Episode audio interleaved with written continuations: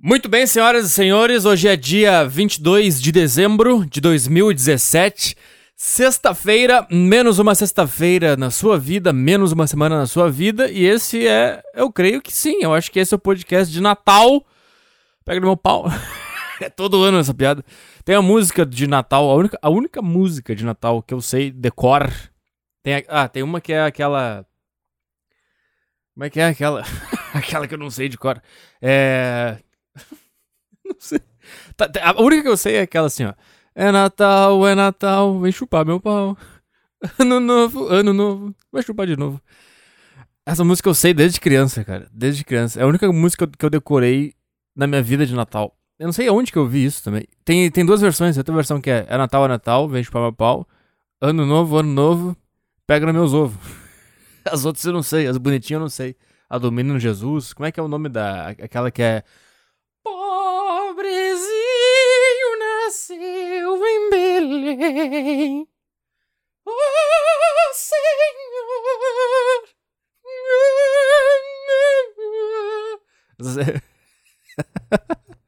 Por que pobrezinho nasceu em Belém? Qual é o problema de nascer em Belém? Belém tem. É... Onde que era Belém? Tem a ver com Jerusalém? Porque rima?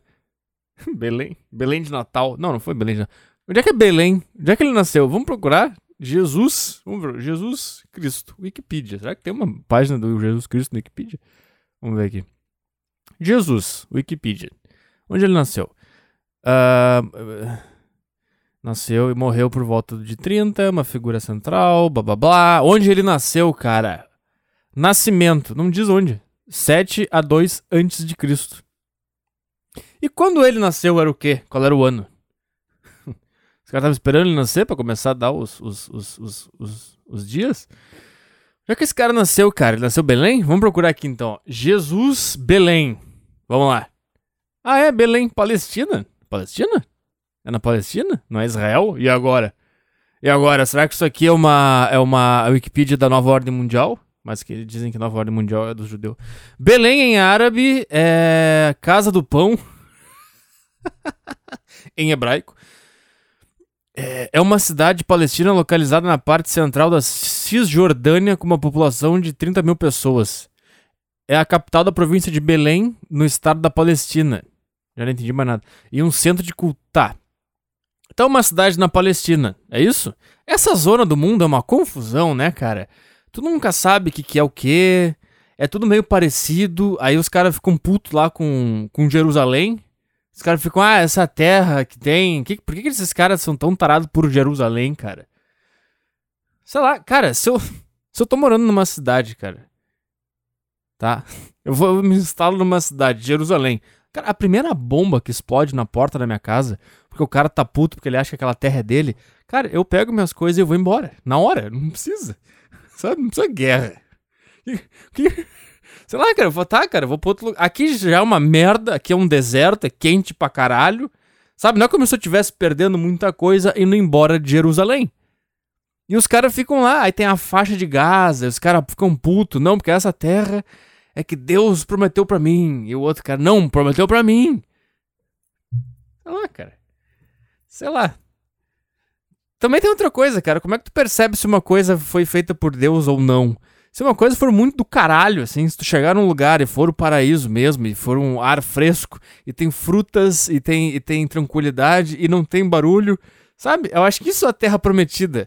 Acho que a Terra Prometida passa longe de um lugar onde tem uns caras se metralhando, onde tem foguete saindo de uma zona para outra. Eu, é, daí vem os, os, caras dos Estados Unidos com soldado. Aí tem genocídio da Palestina, aí tem, tem genocídio em, em, Jerusalém. Aí eu não sei mais. Tem Israel, sabe? Aí, sabe? Cara, já vi aqueles documentários sobre Jerusalém que, que mostra que os caras. que as paradas de ônibus são blindadas.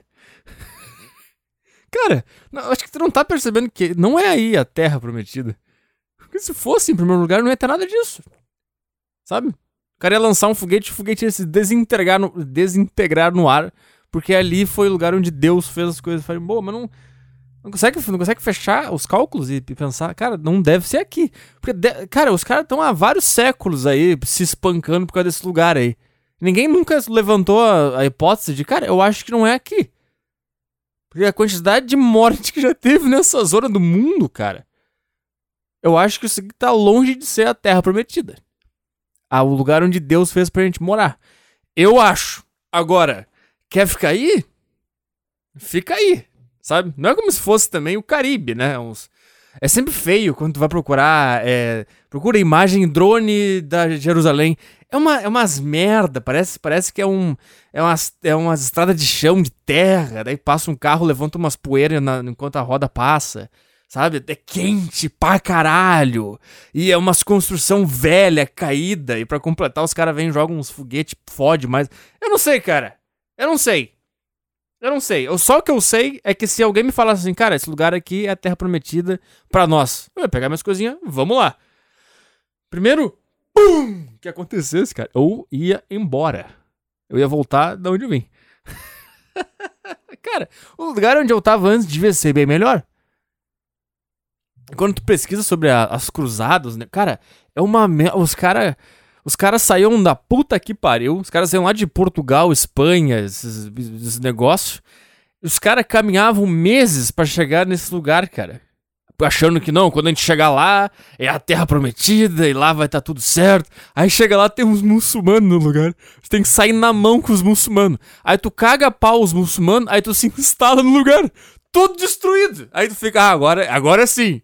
Essa aqui, esse aqui é o paraíso. Um negócio cheio de, de tijolo caindo, concreto aos pedaços. Sabe aquelas. aquelas. aquelas estruturas da, da, da, das construções romanas? que é o, o, antiga, eu não sei o que falar, eu fico gaguejando. Que é uns negócios que estão pela metade, tipo, tinha um pilar há, há 70 mil anos. Tinha um pilar, e aí hoje ele tá pela metade, porque explodiu uma bomba. É tudo uns negócios assim, tá, daí tu caga pau os muçulmanos, tu expulsa eles de lá, aí tu fica lá, tá, agora eu tô aqui num lugar bom pra caralho. Não tem nada, não tem comida, não tem bicho, não tem planta. Só tem uns negócios destruídos, porque a gente teve que cagar pau esses caras pra morar aqui. Também tem essa que é outra também, cara.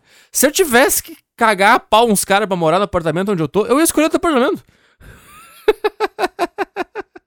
cara, eu tenho um baita apartamento pra ti, cara. Esse é o apartamento do caralho. Esse aqui eu posso te dizer uma coisa, cara. Deus reservou esse lugar pra ti. É o paraíso. Esse apartamento. Tá, eu quero ir pra lá. Não, eu entro, tem que cagar pau uns muçulmanos. Os caras me vêm com umas metralhadoras. Cara, pode ficar. Tá tranquilo. Eu vou procurar outro lugar. Não é como se o mundo fosse pequeno também e fosse o único lugar para morar no mundo a Palestina. Palestina? Jerusalém. Jerusalém? Israel. Aquele pedaço de merda lá. Cara, não dá pra, não dá pra resolver esse, esse conflito assim? Alguém fala, cara, chega, tá? Chega. Isso é uma bobagem, isso aqui não é, é outro lugar. É, é outro lugar. Tá escrito aqui. Não, mas os caras leem uns Alcorão, aquelas merda, cada um interpreta uma coisa, não tem o que fazer, cara. Aí o Trump foi lá. O Trump é foda também. Cara, eu vou, eu vou tomar a pior decisão possível aqui. Não a pior no sentido de. Mas é que vai dar mais problema. Eu vou dizer que Jerusalém é dos judeus. Foda-se. Você também não é como se os caras que querem aquele pedaço de terra também fossem uns caras da paz, assim, uns caras tranquilos. Né? O cara fez sabendo que é da merda. E agora estão lá os caras se espancando de novo. Também tem outra coisa, cara. Se eu sou muçulmano e o Trump fala, ah, eu reconheço Jerusalém como capital de Israel e eu acho que não é. Eu vou, tá, não é. Continua vivendo lá, cara. Não vai mudar nada. Ou vai, ou vai vir um cara te expulsar. Sei lá, cara. Chato. Vocês são muito chato com esses negócios aí. Essas guerras, esses troços aí. Que saco, hein? E lá é uma confusão, cara. Eu pesquisei já uns documentários sobre aquilo lá. Porque todo mundo acha que, que aquilo lá é seu, entendeu? Então tem tem prédio, prédio? Tem construção muçulmana, tem construção do judeu, tem construção católica, tem construção do não sei o que, do Buda. Tem um monte de bagulho lá, tudo diferente, assim, bagulho. Um monte de coisa diferente e fica uma confusão. Cara, vai embora daí, meu. Não tá vendo que é uma merda? Dito isto, como é que eu cheguei aqui? Ah, sim, eu tava falando de Jesus, né? Então tá, então ele nasceu em Belém. É por causa disso que os caras querem morar, morar lá? Porque um cara nasceu lá. É isso? Esse é o ponto? A gente quer morar onde Jesus pisou. Sei lá, cara. Tua decisão. Olha essas fotos, cara. É tudo umas merda, uma construção velha. Parece que é um, uns presídios abandonados. Procura aí, cara. Procura aí. Belém na Palestina. Olha essa merda, cara. Por que você tá brigando pra morar nesse lugar, cara? Olha esse lixo. Olha isso, cara. Olha essa merda, cara. Tanto lugar para morar no mundo, cara. Pra brigar pra morar. Não é nem morar, é pra brigar pra morar. O cara tem que brigar pra morar numa merda dessa. Porque é prometido. Prometido por quem, cara? Relaxa aí. Deus não vai ficar puto se tu não morar aí. Também tem essa.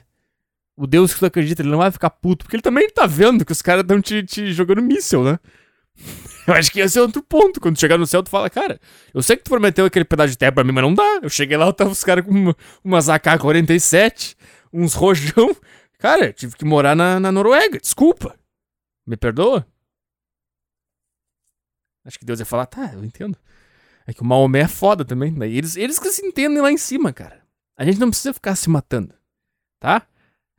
essa essa é a minha resolução desse conflito. Tá? Acabei de resolver o problema da Palestina e Israel. Acho que. Acho que. Não, deleguei responsabilidade para os superiores. Deus e Maomé. Ou é a mesma pessoa? Também tem outra confusão daí. Puta, é o Deus, tem o Deus católico, o Maomé, ou eles acham que o Deus é o Maomé?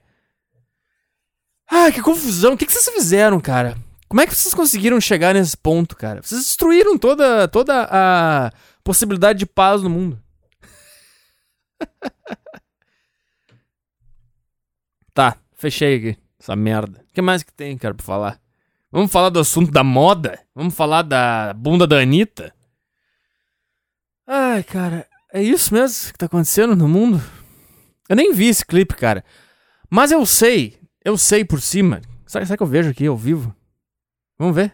Aproveitar que eu tô com umas caixinhas de som agora. Eu vou assistir aqui. Eu sei que tá dando todo mundo falando aí. Vamos ver aqui. Anitta. Se eu botar Anitta já vai aparecer, né? É esse aqui de três dias atrás? Vamos lá. 36 milhões de visualizações. Dá pra ouvir aí? Sai dá pra ouvir aí? O vídeo é reproduzido depois do anúncio, então vamos esperar o anúncio passar, tá? Inspire alguém nesse Natal. Vai te fuder, cara. Apple, ó, tá, dá tem um rabão. Vamos botar aí.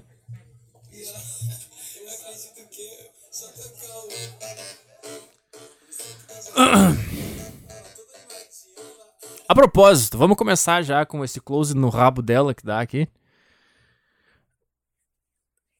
Eu não tinha visto ainda, eu, mas eu ouvi as repercussões aí no rádio, na televisão, os caras falando, ó, oh, que ela desconstruiu os padrões de beleza. Aí tu vai no Twitter ali, sempre sobra um negócio, sempre cai um tweet na tua, no teu feed ali, de alguém falando que ela desconstruiu os padrões de beleza porque ela mostrou a celulite. Cara, eu tava pensando, cara, isso aí o que aconteceu, cara, com esse movimento todo aí dessas feministas, essas loucuras aí? Cara, mulher é doente mental. Por padrão, elas nascem doentes mentais. Aí elas são todas complexadas, elas se odeiam, elas odeiam as outras mulheres e elas ficam brigando nessa paranoia, tá? E a gente tá aqui, cara, celulite, não tem celulite, magra, gorda, alta, baixa. Foda-se, a gente gosta de mulher e acabou, cara. E aí, é, aí elas começam a achar que a gente tem algum problema com bunda, com celulite. Daí elas começam a inventar esse negócio de padrão de beleza. Como se fosse uma responsabilidade nossa, do homem heterossexual. Não é. Não foi a gente que inventou essa bichice, cara. Nem, cara, tu consegue. Tu consegue. Vamos, vamos, vamos, vamos botar aqui. Tu consegue imaginar 10 heterossexuais, tá? Os heterossexuais cis, é, o patriarcado que vocês odeiam. 10, 10 heterossexuais numa mesa de bar fumando charuto, bebendo whisky. Vocês conseguem imaginar essa conversa? Eu não gosto quando a mulher tem celulite. Não fecha, cara. Não fecha. A gente nem, a gente nem vê. A gente é tão hipnotizado pela mulher que a gente, nem, a gente nem percebe essas coisas. Celulite. Cara, eu vou te dizer uma coisa, cara. Se não fosse a mulher dizer que a celulite existe, eu nunca ia ter percebido que celulite existe. Eu nunca ia ter percebido celulite na bunda de uma mulher. Eu ia achar, ah, é isso aí, faz parte dela e eu continuo querendo enfiar o meu pau nela. Continuo achando bonito, continuo querendo lamber o cu dela a tarde inteira. Não mudou nada. Só que elas começaram, ah, é celulite, ah, é celulite. O que que é celulite? Ah, esses negócios aqui. Que negócio? Esses buracos aqui que fica. Aí elas pegam, apertam. Assim, todo mundo tem uma namorada que já fez, elas apertam a própria bunda. Olha aqui a celulite. E o cara fica, sei lá, cara. Pra mim tá bom. É, não é isso que todo homem faz. Só que o que acontece, cara? Esse negócio aí de não bunda sem celulite é coisa de quê, cara? É coisa de gay. É gay que inventou esse negócio.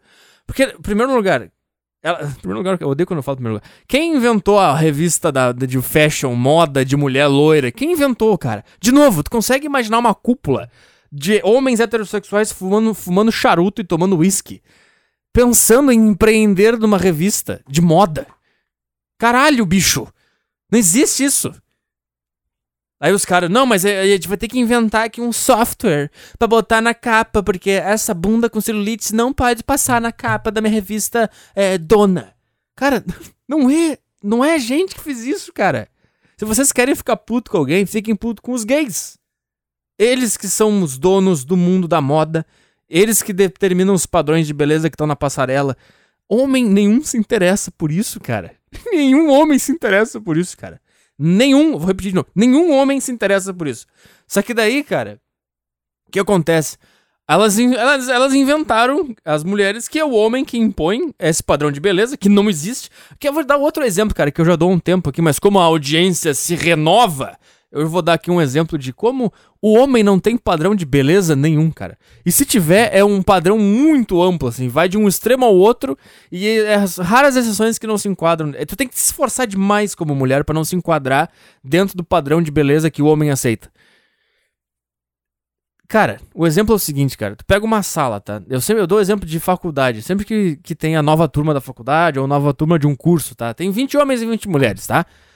Que acontece no primeiro dia de aula? Entra lá os 20 homens e as 20 mulheres. Os caras, os cara olham para as 20 mulheres e pensam: "Eu comeria as 20 mulheres que estão nessa sala". Aí o cara começa a olhar melhor e ver: "Ah, tem essas duas aqui, aqui que são muito feias". Aí o cara começa a pensar o quê? Ele começa a abrir possibilidades aonde essa mulher feia vai se enquadrar para ele poder comer ela. Ou seja, ou seja o quê? Não, não é ou seja. Todo homem já teve a seguinte conversa, tá? Pega. Uh, os caras pegam a, a, fulaninha lá, Sônia, sei lá, que é a menina mais feia da, da aula. E aí os caras começam, tu comeria a Sônia? E o cara fala. Tu viu como, como o homem é bom, cara? Tu viu como o homem é bom? Ele já começa com a probabilidade, assim, de. Tu comeria a Sônia? Ela, todo mundo sabe que ela é horrível. O que, que, que, que, o cara pensa? Tu comeria ela? Porque o cara tá tentando abrir possibilidades para encaixar aquela, aquele ser humano horrível dentro da possibilidade dele comer ela. E o que, que é o homem comer a mulher? É um homem dar um orgasmo pra mulher. É isso que a gente quer quando a gente pensa, ah, eu quero comer essa mulher. Eu quero ver ela gozando. É isso que a gente quer. Ou seja, o homem é muito legal. Quando ele vê uma mulher feia, ele começa a, a, a, a mudar a realidade para fazer aquela mulher horrorosa gozar. Caralho, bicho. Tá? Aí isso que acontece. Daí o cara começa, tu comeria Sônia? O cara fala, cara, é. Não sei, é difícil. Aí o outro cara vem com uma possibilidade. Tá, se tu tivesse bêbado. Aí o cara. Pois é, né? E se ela é, se ela é muito, muito, muito feia, tu vai botando possibilidades e o cara vai dizendo, cara, não dá, não tem como, não tem como. A última possibilidade que, que acontece é a seguinte: o cara fala, tá, então vamos fazer o seguinte, cara. Se tu chega em casa, chega em casa, tá? A Sônia tá pelada de quatro em cima da tua cama, com a bunda virada pra porta. Tu entra e tu vê o rabo dela. Tu come ou não come? Aí o cara fala. Ah, daí eu como, né? É assim, cara. A gente abre, não tem celulite, não tem, ai, teta grande, teta loira, morena, negra. Não tem, cara. Não tem isso aí. A gente gosta de tudo que aparece no mundo, a gente gosta. É só não ser obesa, aquelas dançarinas da Anitta. Daí eles extrapolaram. A única coisa que tu não precisa ser no mundo, que tu não pode ser no mundo, que é aquilo. Dá pra entender? De resto, tá tudo em ordem. E aí o que acontece? Daí elas vêm achando que estão lacrando. Aí mostra uma bunda com celulite, cara. Cara, eu chuto aqui, cara, por baixo. A população brasileira é 200 milhões de pessoas, cara.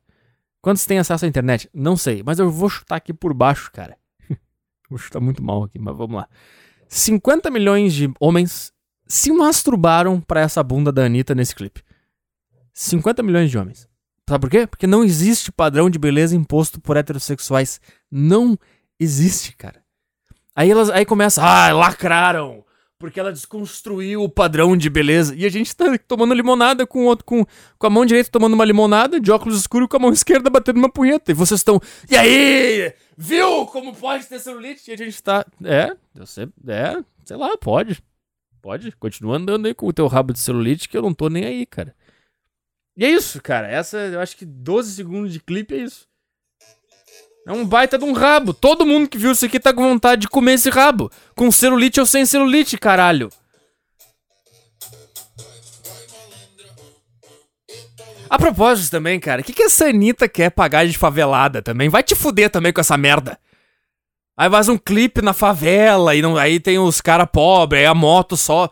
Tu mora na favela, caralho. Tu é milionária, tu é bilionária. Tu mora numa mansão. Vai te fuder.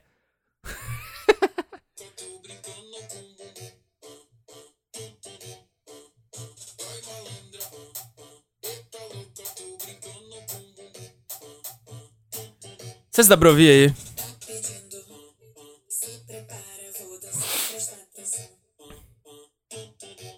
Tá é isso? Ah, que bom! Não, eu vou fechar aqui. Sabe por quê? Não, não vou fechar, vou deixar tocando no fundo aqui enquanto eu falo. Que a hipocrisia é um negócio maravilhoso, né, cara? Elas podem ser gordas, celulite, não se cuidar e o caralho. O homem tem que ter a barriga de tanquinho. Porque os caras que estão nesse clipe são tudo sarado. Tudo roludo. Elas podem. Sei lá, cara. Sei lá. Também não são tão sarados assim, mas são. Tá, tá me dando vontade de bater uma punheta esse clipe aqui. Olha esses rabos gigantescos. É isso? Era essa a tua intenção? Sei lá. Outra coisa que eu fico imaginando a quantidade de menininha iludida com esse clipe, que vai achar que a vida é isso, é ficar com o rabo de fora dançando e ser vagabundo e fazer. Cara, eu tipo dizer uma coisa, cara. A, a, gera, a, próxima geração de adultos, cara, vai ser a pior geração que tem, cara. Que tem, que já existiu na humanidade. Porque vai ser. Primeiro porque tu tá criando esse negócio de que a mulher não precisa fazer nada, que ela pode ser feia. Não é como se a gente se importasse, mas tu tá passando uma mensagem que, ah, tu não precisa fazer nada para ser considerada bonita. É isso que tu tá passando para elas, porque a mulher é linda, maravilhosa, ao natural. Os caras pra aparecer no clipe tem que ter no mínimo um tanquinho. Ou seja, cara, nada mudou na real. Os homens vão continuar. Sabe por que que, sabe por que que não existe homem desconstruindo o padrão de beleza? Porque a gente engole, cara. A gente engole. Quando a gente é rejeitado, a gente engole. E a gente fica quieto, a gente chora no nosso quarto, a gente não faz movimento, a gente não sai berrando por aí, porque nunca nos foi dada a, a, oportunidade de, de berrar por aí. Porque se a gente berrar, se a gente reclamar de alguma coisa, a resposta que a gente conhece é soco na cara. Então, quando a gente se sente injustiçado, quando a gente sente que a gente não tem o corpo ou a personalidade que uma mulher vai aceitar, a gente não chora. Porque se a gente chorar, a gente vai levar um soco na cara. A gente, ou a gente resolve, ou a gente se revolta contra o sistema, mas de forma isolada e cria e cria, sei lá, o que a gente cria? A gente cria um movimento underground, uma coisa diferente. Não sei. Eu não sei o que eu tô falando mais. Mas sei lá, cara. É isso aí, a bunda da Anitta. Cara, não, exi não existe nenhum homem, nenhum homem, nenhum homem no Brasil, no mundo, recusaria comer esses rabos que estão nesse clipe que dizem que tá desconstruindo o padrão de beleza. Nenhum. As únicas pessoas que eu acho que sentem um pouco de nojo são gays. É, é, é uma injustiça do caralho. Né? Vim pra nós isso daí. Se vocês soubessem pros, os filmes pornôs que a gente já se masturbou, cara, a gente não tá nem aí. Cara, esse clipe é um absurdo, cara. Meu pau tá ficando duro. Eu não quero que ele fique duro agora. Eu tô gravando um podcast. Aí fica filmando uns rabos gigantescos. Pra que isso? Quantos litros de porra já foram jorrados no Brasil por causa desse clipe? Quantos papéis higiênicos não foram usados para limpar o rabo após esse clipe? O mercado de, de papel higiênico aumentou depois? Quantas descargas foram puxadas no Brasil por causa de porra depois desse clipe? Tá, eu não sei, cara. É isso aí, cara. Tá, desconstruiu o padrão de beleza, então, sei lá. Pô, lacrou. Uau. Ninguém se importa, cara. Todo mundo quer lamber o teu rabo, Anitta. Todo mundo. Mulher que tem celulite. Todo mundo quer lamber teu rabo com celulite. Ninguém vai olhar pro teu rabo. Ai, tem celulite. Eu acho que eu não vou comer mais. Ninguém vai fazer isso. Ninguém. Todo mundo te aceita. Posso reclamar do Bradesco agora? Posso reclamar do Bradesco? Cara, deixa eu reclamar do Bradesco, cara. Seguinte, cara. Eu perdi porque eu sou um idiota. Eu perdi o meu cartão do banco, do Bradesco, tá? Perdi. Não sei onde é que tá e eu preciso pegar essa merda. Eu preciso usar dinheiro, tá? Aí eu fui, aí eu fui no site do Bradesco e botei assim, pesquisei assim. É, perdi cartão de débito Bradesco, o que fazer? Aí eu achei no site do Bradesco as orientações e eram as seguintes. Será que eu leio no print aqui ou vai demorar demais pra fazer isso aqui? Mas tava dizendo, cara, que era só se dirigir à agência mais próxima ou ligar para a central de atendimento e relatar que tu perdeu o, o negócio. Tá aqui, ó. Tá aqui, ó. Como acionar, tá? Bloqueie o uso do cartão receba um novo no seu endereço de correspondência. Como acionar? Ligue imediatamente para a nossa central de atendimento a qualquer hora do dia ou da noite. ou vá até a agência Bradesco mais próxima. A partir da comunicação, você fica isento da responsabilidade por eventual uso fraudulento do seu cartão e o novo cartão é emitido rapidamente, tá? Isso aqui tá escrito no site do Bradesco, quando tu pesquisa, perdi meu cartão, pesquisa, vai aparecer isso aqui. Aí eu fui no Bradesco que tem perto da minha casa, tá? Aí eu cheguei lá naquele bagulho de apertar a senha. Eu nunca sei onde é que tem que ir. Aí eu fico lá 70 horas na frente daquela tela. Aí chega uma estagiária, aquelas que tem posso ajudar, o colete posso ajudar.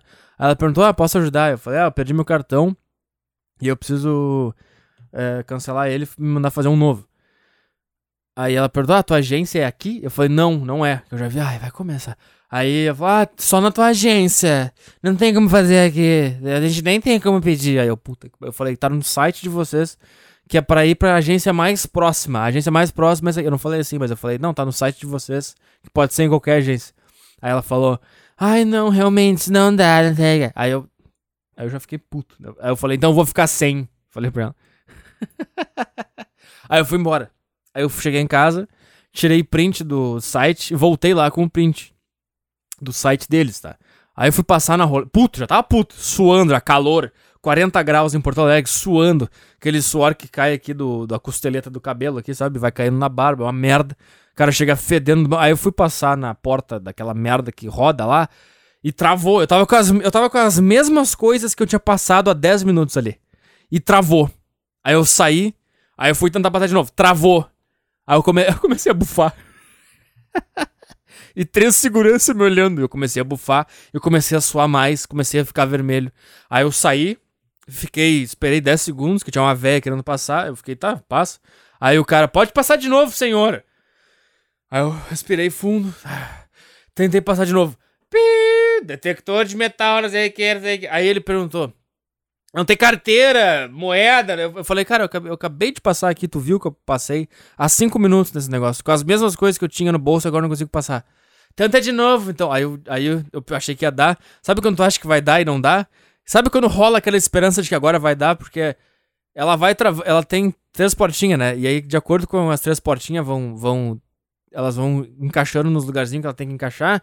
É onde ela trava, né? Então passou uma, aí eu fiquei na metade. Passou outra, eu fiquei na outra metade. A próxima girada eu consegui entrar no banco. E aí travou na, na última girada. Aí eu comecei. Comecei a fazer assim alto.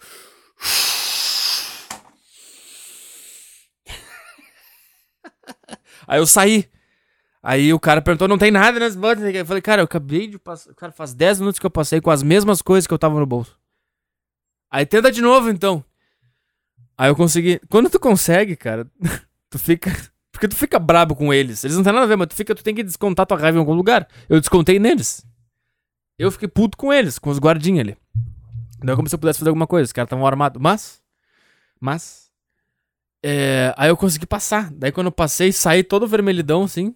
Sai o vermelhão de nervoso e vem o vermelhidão de, de, de vergonha. Porque tu fica. Às vezes, será que os caras não fazem de propósito para acontecer isso mesmo? Eles travam, sabendo que tu não tem nada, pra ver isso acontecer. Pra ver, pra ver isso acontecer. E aí quando passa, eu fiquei. Ai, obrigado. Fazendo positivo com o dedinho, assim, olhando pro chão. Porque, eu, porque ao mesmo tempo eu queria estar brabo ainda, mas eu não queria mais porque eu tinha conseguido resolver o problema, que era passar pela porta. Aí, cara, aí eu cheguei de novo naquela merda daquela estagiária e falei: Olha aqui, ó, tá aqui o print do site aqui, ó, dizendo que posso, pode ser em qualquer agência. Aí ela ficou uns 5 minutos olhando meu celular, deslizando ali para conferir se era o site do Bradesco mesmo. Aí, depois de 5 minutos que ela ficou lendo o próprio site da empresa dela, ela decidiu falar com um atendente lá de uma mesa. Aí ela conversou com um cara, cochichando, e o cara me chamou. Aí eu cheguei, e o cara falou: Pois não. O cara já sabia que eu queria. A mulher já acabou de falar. Mas eu falei: Eu perdi meu cartão de débito, eu preciso fazer um novo. Aí o cara: É, mas só pode ser na tua agência. Aí eu peguei meu celular, tá aqui, ó. Tá aqui no site de vocês. Eu joguei assim o celular. Pá, deu um barulho. Tá aqui, ó. Site de vocês, aí tá escrito que pode ser em qualquer agência. Aí o cara falou: Não, realmente só pode ser na tua agência. A minha agência é no centro da cidade, cara. Eu não vou pegar um ônibus pra ir no centro da cidade no verão, tá? Porque eu já eu trabalhei no centro por anos e eu não aguento mais, cara. Agora eu tô um pouquinho melhor na minha vida, eu não eu me recuso a voltar no centro da cidade, tá? Eu me recuso. Eu me recuso. Mas eu não falei isso. Mas eu não queria ir porque eu não quero, não quero. Não quero. Tá aqui, tem um Bradesco do lado da minha casa. Eu vou pegar um ônibus e pra ir num outro Bradesco. Pra quê? Aí eu falei, cara, tá aqui no site do Bradesco, que pode ser qualquer agência. Aí ele falou, não, realmente pra solicitar. Aí eu, cara, tá, o, o site do Bradesco tá dizendo que pode ser em qualquer agência. Eu tive que ficar meio brabo. Aí o cara pegou meu celular, o cara ficou cinco minutos lendo. Aí sabe quando o cara desliza pra cima, desliza pra baixo, desliza, meio desconfiado? O cara ficou cinco minutos lendo o site do Bradesco, tentando achar alguma desculpa, tá? Aí, depois de cinco minutos, o cara virou pra mim e falou: É, mas só são esses cartões aqui que esse serviço vale. E, e cara, não tá dizendo isso ali! Porque embaixo tem, tem tipo, uma, uma roleta, assim, com vários cartões. Tem mais, cara, tem mais de 50 cartões. Eu duvido que ele tenha conferido um por um. E segundo lugar, eu não, tu não sabe qual é o meu cartão. Tu nem, tu nem conferiu, cara. Isso que eu, Tu nem conferiu, tu nem entrou no sistema pra ver realmente se o meu cartão pode fazer isso ou não pode. Quer dizer, os caras estão com o meu salário lá inteiro gerando lucro para eles, eles estão usando o meu dinheiro. E os caras não podem conferir se eu posso fazer isso nessa. Cara, que merda, cara. Que merda que é banco, cara. Que merda. Desafinei.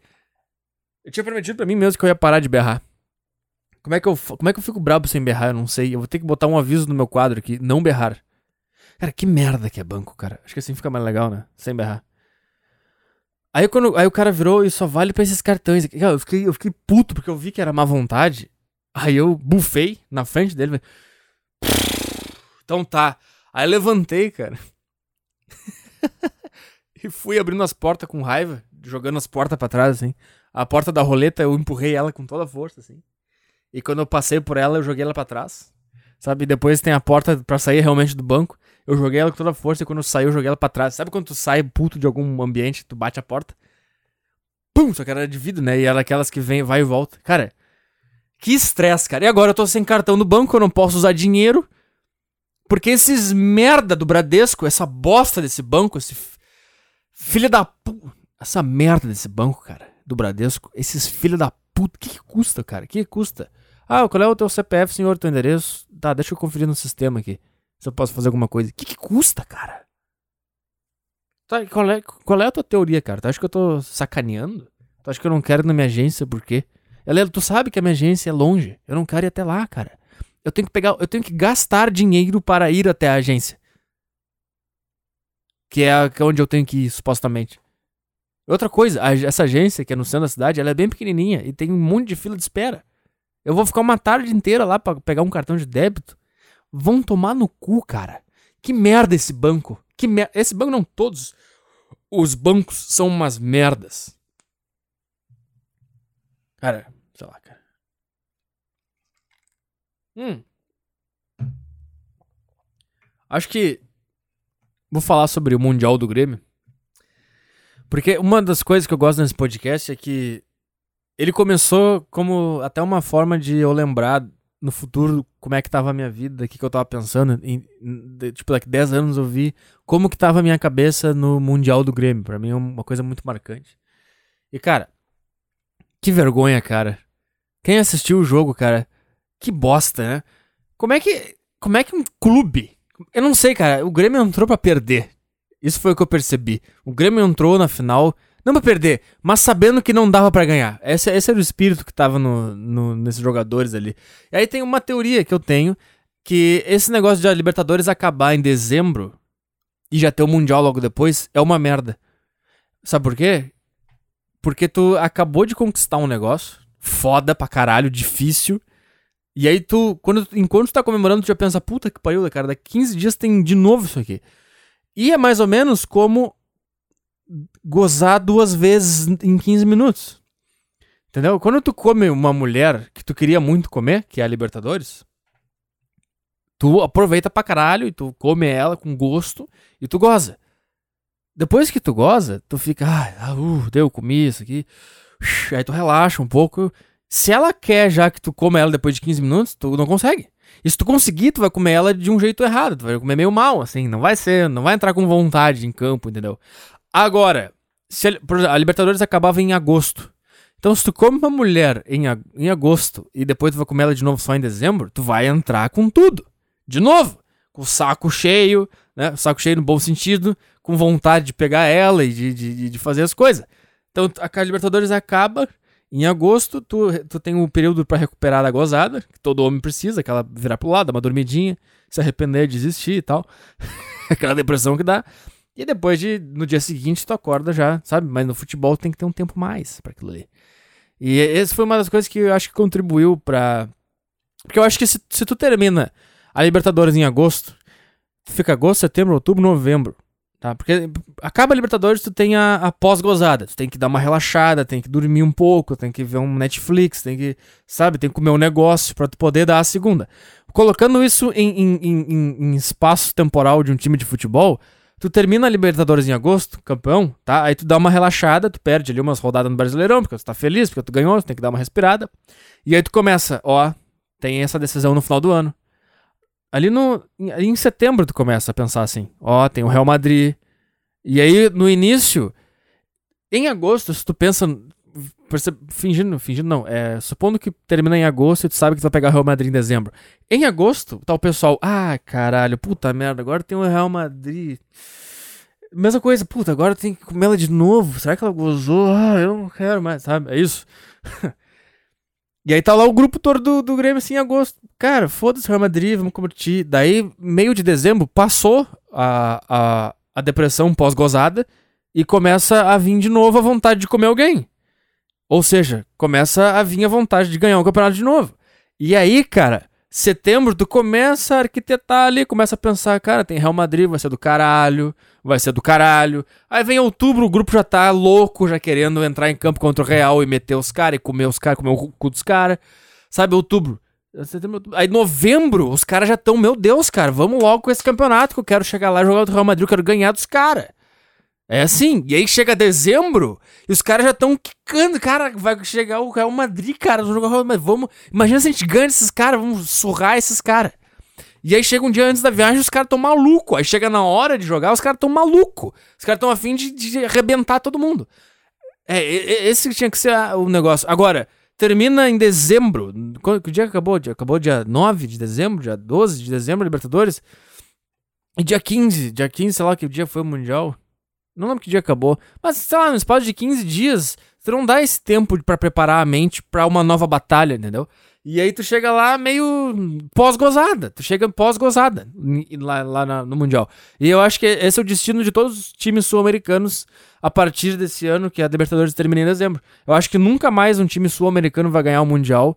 Um, por causa disso, e dois, eu vou dar o meu segundo motivo, porque eu acho que o futebol sul-americano nunca mais vai superar o futebol europeu em mundiais, que a gente já superou bastante com o São Paulo, Inter, Grêmio, a gente, Boca, os times aqui da, da Argentina também, se o River, eu acho que o Independiente, a gente conseguia bater de frente com os europeus, e eu vou culpar aqui jornalistas.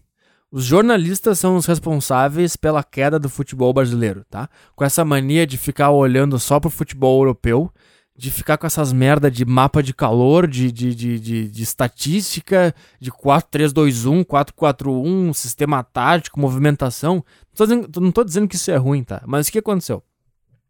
Não sei, a partir de um certo momento, cara, começou a, a, se, a se falar na mídia, no jornalismo esportivo, cara, que jogar com raça, com vontade, com garra, com, com malandragem, com catimba é coisa ruim não, não pode, isso é antidesportivo. Não cabe mais em pleno 2017 um futebol assim. Começou esses papos, tá? E o que aconteceu, cara? Os times brasileiros, os argentinos nem tanto ainda, mas já começou essas bichices por ali também. Mas os brasileiros, principalmente, começaram a cair nessa onda. E o que, que aconteceu, cara?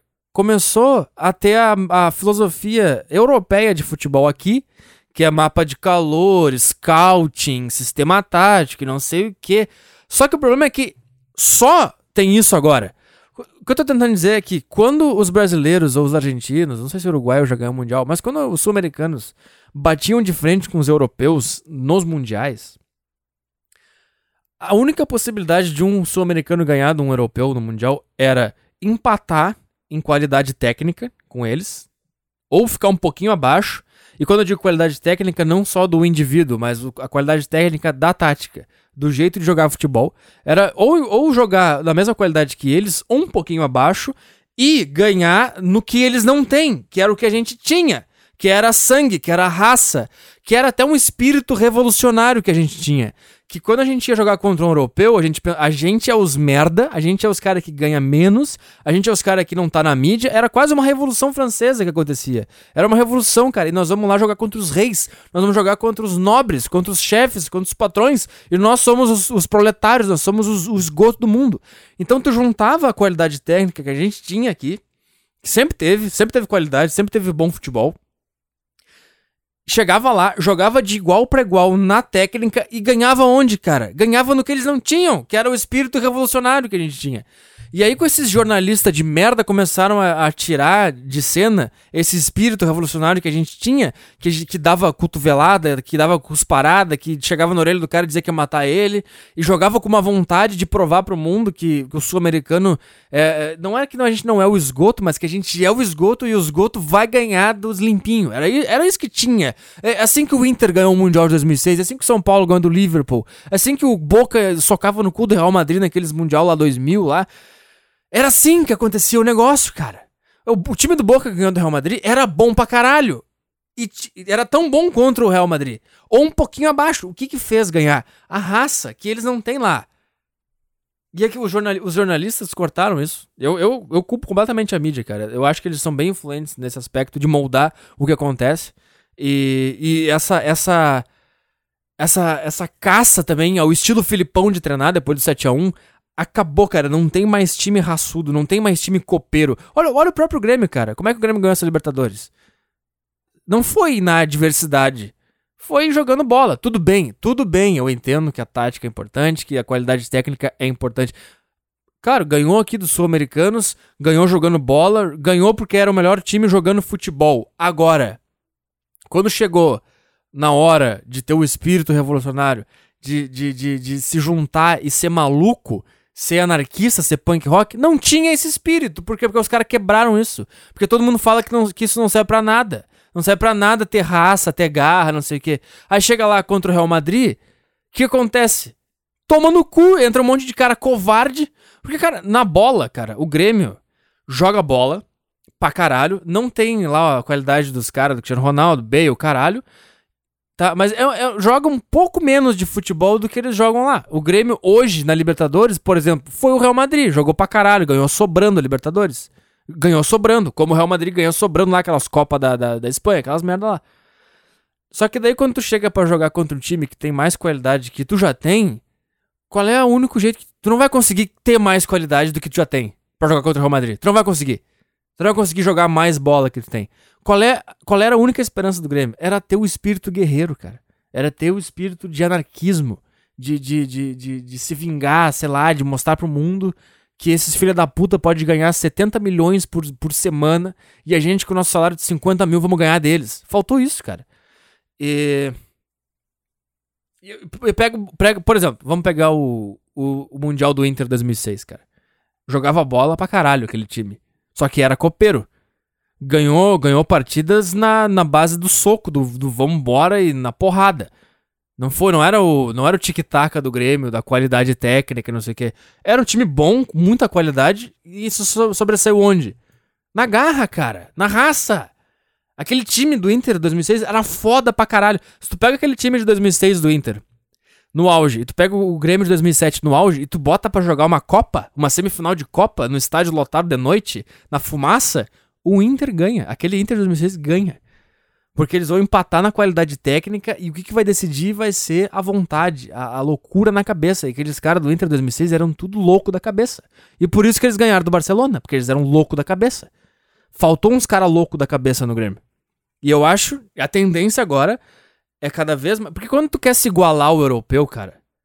Quando tu só vê as coisas boas nos europeus e tu fica querendo se igualar a eles, tu não vê que a única coisa que o sul-americano tinha a mais que eles era o sangue na veia, pulsando.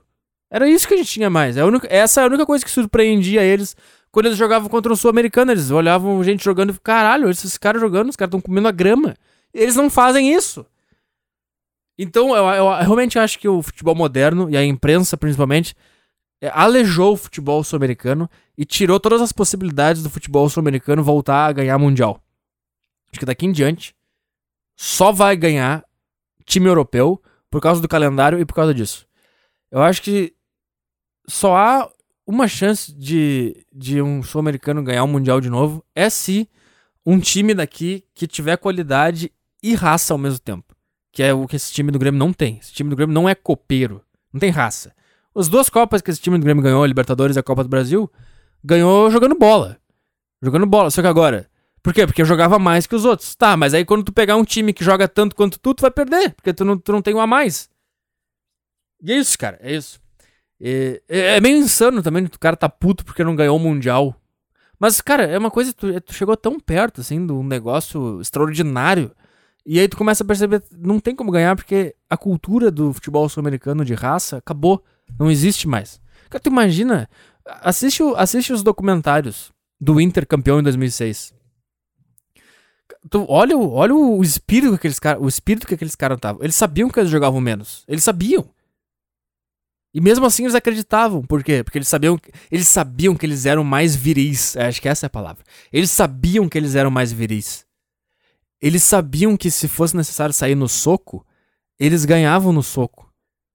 Daqueles viado, aqueles Iniesta, chave, o caralho. Os caras sabiam, cara, se, se, se precisar sair na porrada com esses caras, a gente vai amassar eles. Então vamos transformar o jogo num, num, numa guerra, cara. Vamos transformar numa guerra. É assim que se joga uma final de Mundial.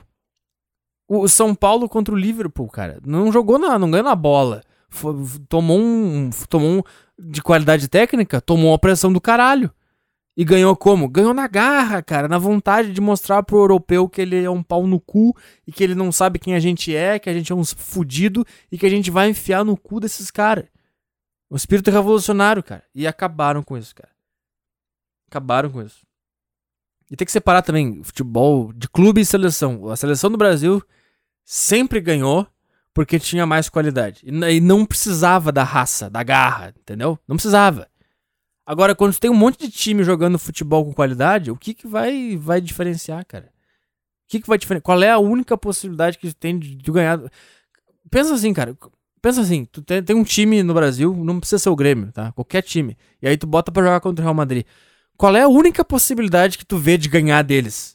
É se tu transformar o jogo numa guerra, num, num fato histórico e falar pros caras que aquilo ali é o jogo da vida, que aquilo ali é o negócio mais surreal do mundo e transformar eles em teus inimigos. É só.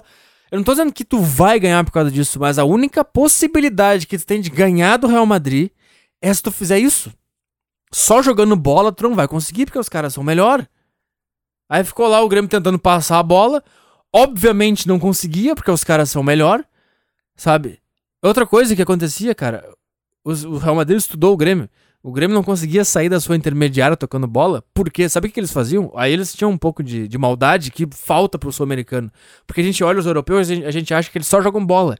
Que é só isso que eles fazem, só, é só qualidade técnica. Não é, cara, é maldade também, cara. Eles botavam o Cross e o Modric, até o Marcelo, às vezes subia pra caralho, pra marcar na intermediária não, minto. Quando o Real Madrid tava atacando, que foi o jogo inteiro, e o Grêmio recuperava a bola, o que, que o Real Madrid fazia? Não, não tentava roubar a bola. Tentava derrubar o cara que tava com a bola, fazer uma falta na intermediária do Grêmio. Aí, aí tinha que parar o jogo todo, o Real Madrid se postava de volta na defesa, certinho como eles tinham que estar. Tá, e aí o Grêmio dava um balão pra frente, eles recuperavam a bola e vinham atacando, tá? Eles iam atacando tentando fazer gol. Chegavam, começavam a rodear a área do Grêmio. Aí o Grêmio recuperava a bola na intermediária, ali na meia-lua da sua, da sua área defensiva. O que acontecia? Vinha um cara correndo e derrubava o cara que tava com a bola. Sabe por quê? Porque o juiz também não vai dar amarelo para um cara que faz uma falta na sua área de ataque. Ele só dá amarelo quando passou do meio-campo, normalmente. Então, é isso, cara. É, isso foi, eu, eu, vi isso nitidamente, cara. Daí dava uma falta pro Grêmio.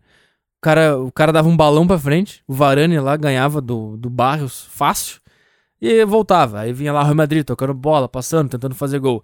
Aí perdia a bola, derrubava o cara. O cara pega, o Grêmio per, recuperava a bola, vinha o primeiro, o cara que tava mais perto, derrubava. Não tentava recuperar a bola, derrubava. Porque ele sabia que, que os caras iam dar um balão e a gente ia recuperar a bola de novo e atacar de novo. E foi assim. Foi assim o jogo inteiro. E o que indigna é não ter ninguém para ficar puto, cara. Pra ninguém pra, pra passar esse espírito. Então, é, é, essa foi a minha visão do Grêmio Real Madrid, cara. Esse foi o que eu enxerguei nessa final desse Mundial. Espero que daqui a alguns anos eu escute isso e me orgulhe da minha, da minha análise tática. Sei lá, cara. Como eu odeio fazer esse, esse programa aqui, cara. Já tem 50 minutos, cara. Já? Já 50 minutos, cara. Já. Dá vontade de ficar mais aqui. Cara, é muito absurdo ter falado 50 minutos. É muito absurdo. Eu falei de três assuntos. Três assuntos. E já acabou. Cara, esse é o penúltimo podcast do ano. Podcast de Natal. Sexta-feira que vem é dia 29. É o último podcast do ano. Podcast que vem eu faço as, as, as, as manifestações de fim de ano. Aquelas coisas emocionantes, não sei o quê. Então acho que eu, me sobrou ler e-mail, né, cara? Me sobrou ler e-mail. Uh, é, esse que me interessou, esse, esse título aqui. Briga familiar que não sei resolver. Cara, eu vou me. Eu vou relaxar agora. Que passou a tensão de tentar fazer. Agora é o momento que tu desiste, assim, sabe? Tu fica 50 minutos tentando fazer um negócio legal. Aí tu percebe, cara, não ficou legal, então agora o que vier é lucro, então eu vou relaxar aqui na minha cadeira. Vou sentar de boa, cruzar minhas perninhas, vou tomar uma aguinha só um pouquinho. Porque agora já era, cara. Agora não preciso mais impressionar ninguém. Acabou já. Quem não gostou já fechou. Só sobrou aqui quem é de verdade. É basicamente casamento. Tu fica no início tentando agradar, né? Tentando ser uma pessoa que tu não é, né? Pra manter aquela pessoa contigo. Depois, quando tu percebe que tá tudo estabilizado, tu pensa, ah, agora foda-se, agora eu posso ser quem eu sou. Posso engordar, posso ser uma merda e foda-se. E daí ela te troca por um cara melhor. é o que provavelmente 80% das pessoas que estavam ouvindo esse podcast fizeram. Foram procurar um podcast melhor. É isso. Essa é a vida.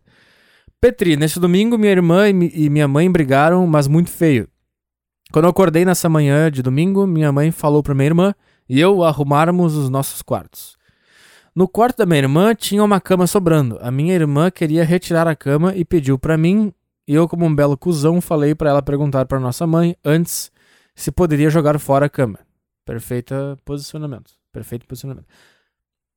Só falta tu aprender a escrever. Mãe não deixou e minha irmã, como uma bela filha revoltada, começou a desmontar a cama mesmo sabendo que nossa mãe não tinha deixado. Minha avó falou para ela parar de desmontar a cama que a minha mãe iria ficar uma fera. Vó e irmã começaram. Gosto quando esse cara faz como se ele estivesse fazendo um, um BO policial. Vó e irmã começaram uma discussão. Coisa normal aqui em casa. Até que minha mãe chega furiosa no quarto, brigando com minha irmã, chamando de ingrata, mal agradecida, mal criada, sem respeito e por aí vai. Minha irmã é daquele tipo de garota que não aceita que falem alto com ela. Ou seja, mulher. E minha mãe é a mesma coisa. Ou seja, mulher. Ou seja, começou a troca de xingamentos e tapas na nossa casa.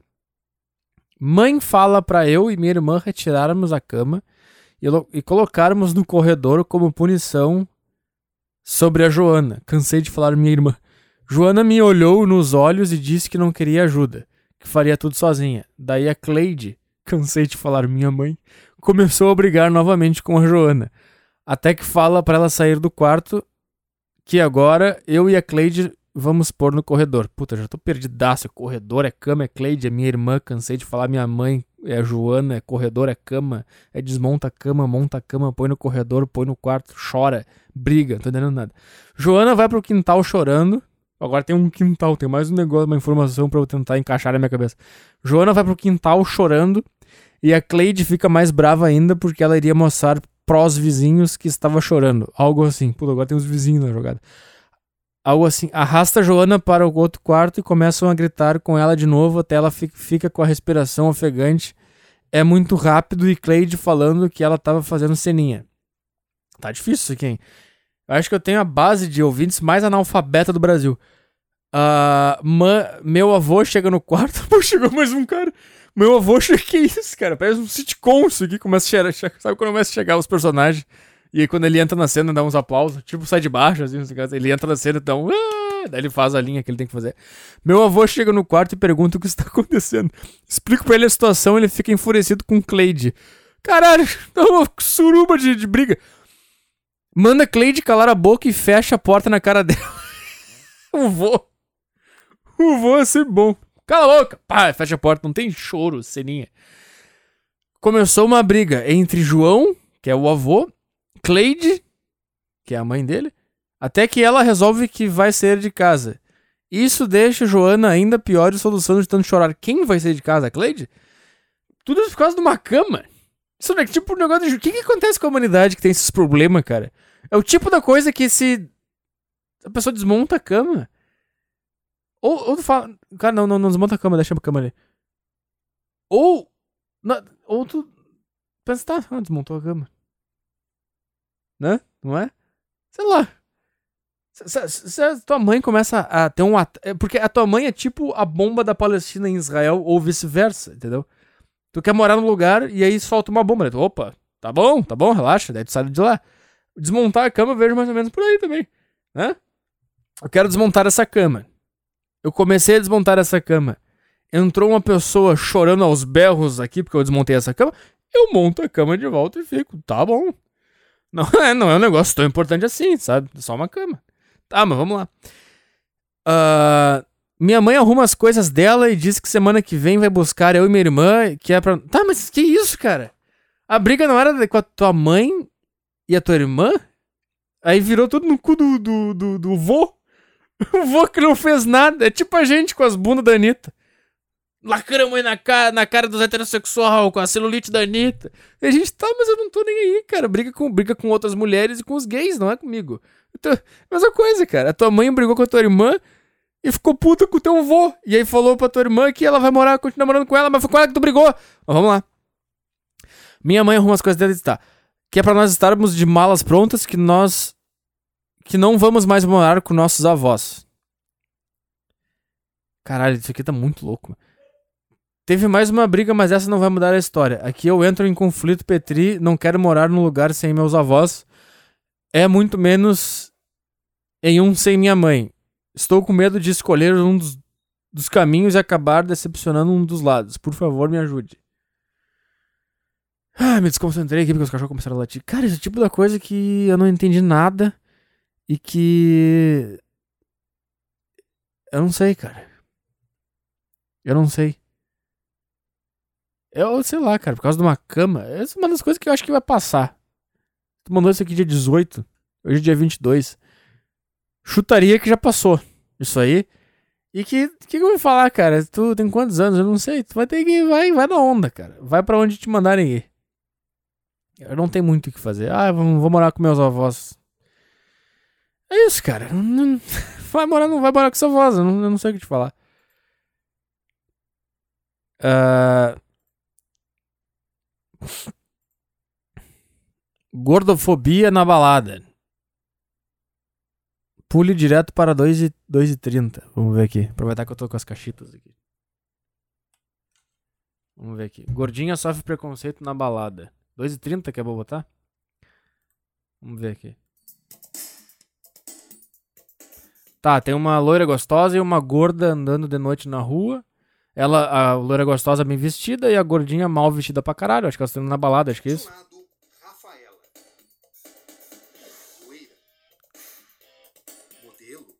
Modelo? Estudante. Estudante. Como se fosse uma coisa. Ó, oh, estudante. Deixa eu botar essas caixinhas na frente do microfone aqui. Pra você conseguir ouvir melhor. Estudante, que adjetivo bom é esse? Estudante, é uma coisa que. Sabe, cara? Isso é uma outra coisa que o cara fica. Se fosse um cara. Eu, esse cara é estudante. Nenhuma mulher ia sentir nenhum tesão. Mas vamos Tem as linhas que as casas de alto padrão costumam usar para atrair sua clientela. O outro, Estela. Feia pra caralho, hein, a Estela. O que, que vocês querem, cara? Vocês querem que a gente comece a achar mulher horrível bonita? Uma mulher considerada fora dos padrões de beleza exigidos pelas casas noturnas da elite paulistana. Cara, pera aí, cara. Esse é o tipo da coisa que. É o tipo da coisa que nem Jerusalém lá. É que nem Jerusalém. Por que, que tu quer ser aceita numa casa noturna da elite paulistana?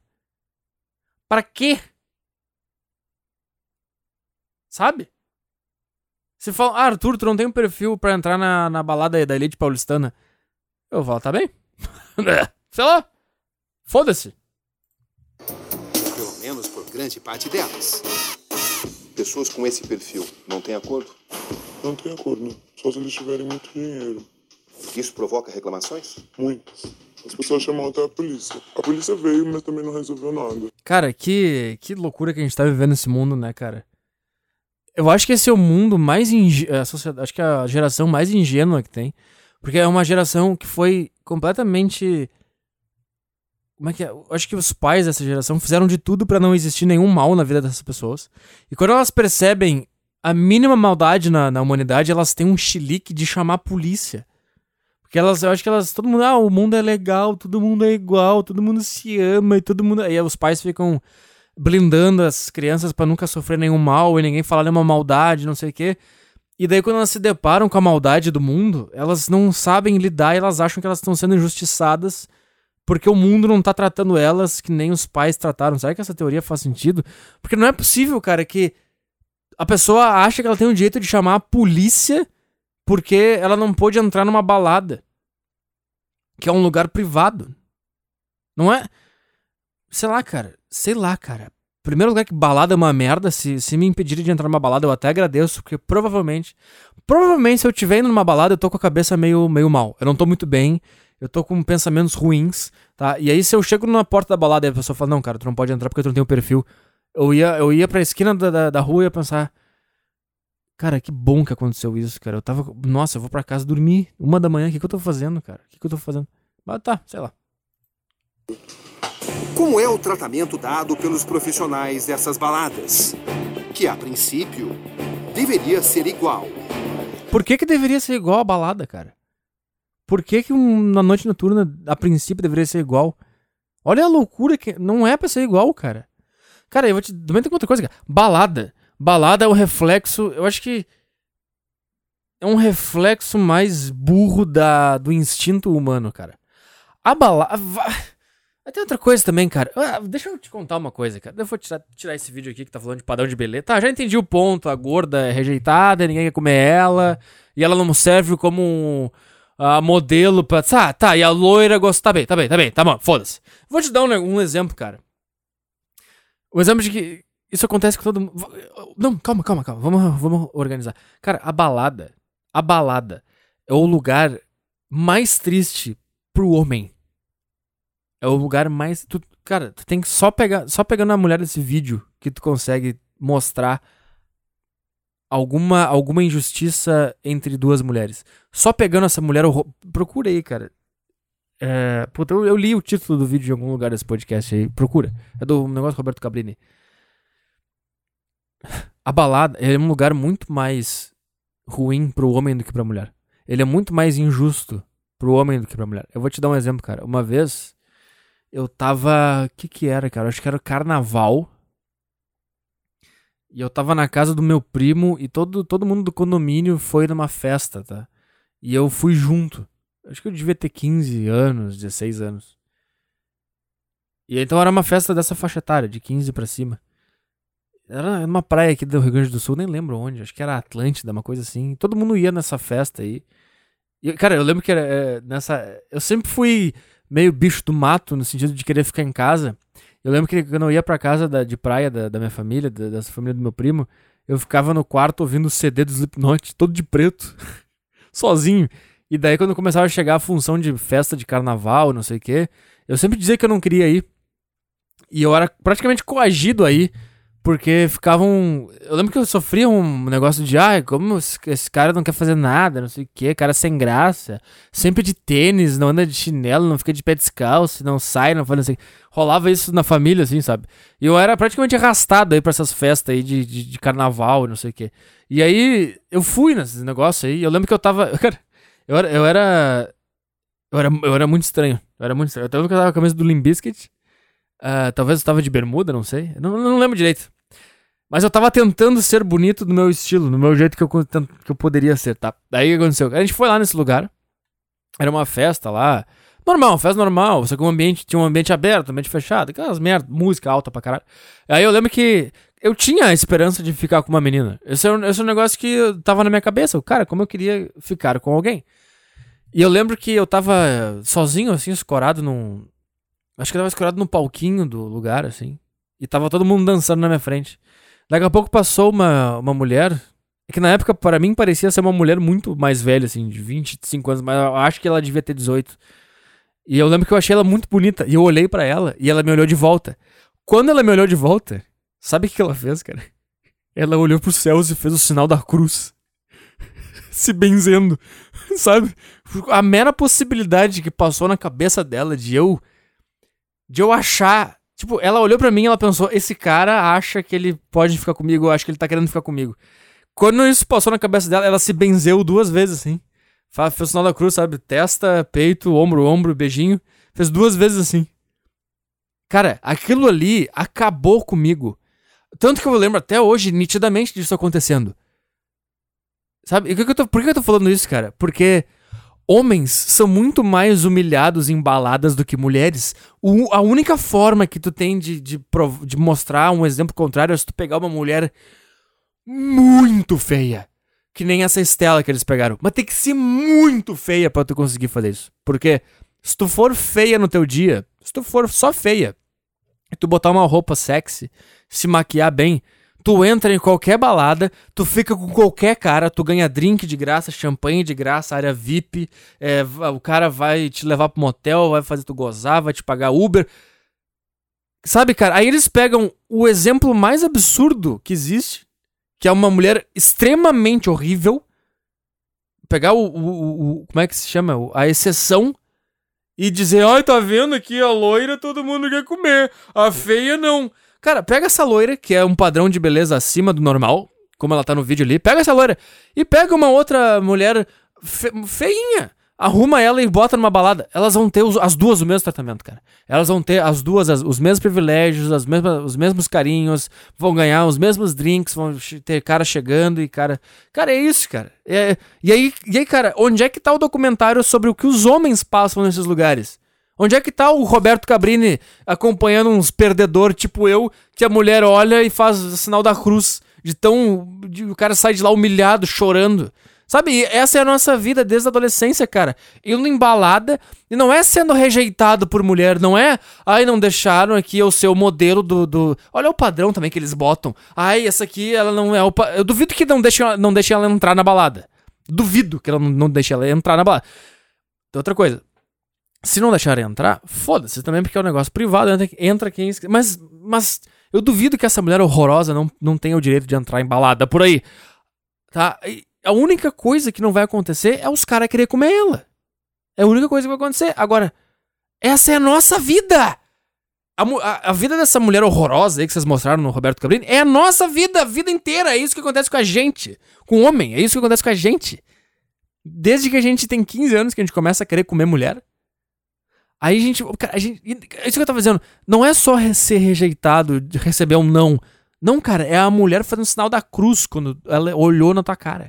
É a mulher simulando vômito. É a mulher rindo da tua cara. É tu chegando num grupo de mulheres e tu é tão desengonçado, tu é tão fora do padrão que elas querem, que elas não têm a menor vergonha de rir da tua cara na tua frente. Agora tu vai querer comparar a humilhação que homem passa em balada e mulher? Pelo amor de Deus, cara, o que que tá acontecendo, cara? O que que tá acontecendo? Qual é o homem, me diz qual é o homem que teria um livre acesso numa balada porque ele é muito bonito. Cara, tu tem que pegar. Tu tem que só inverter e pegar a exceção do homem, entendeu? Assim como eles pegaram a exceção da mulher para mostrar uma mulher muito feia sendo rejeitada na balada, pra tu ter a aceitação que aquela loira tava tendo no mundo do homem, tu tem que ter um cara muito fora do padrão. Então é só tu inverter as coisas pra tu ver que é tudo igual, cara. É só o lado que mudou. Entendeu o que eu falei, cara? É aquele negócio que eu falo, cara. Pra uma mulher ser feia, ela tem que se esforçar tanto quanto um homem tem que se esforçar para ser bonito. Porque o homem ele é feio por natureza. Ele é feio por natureza. Ele, o homem é feio.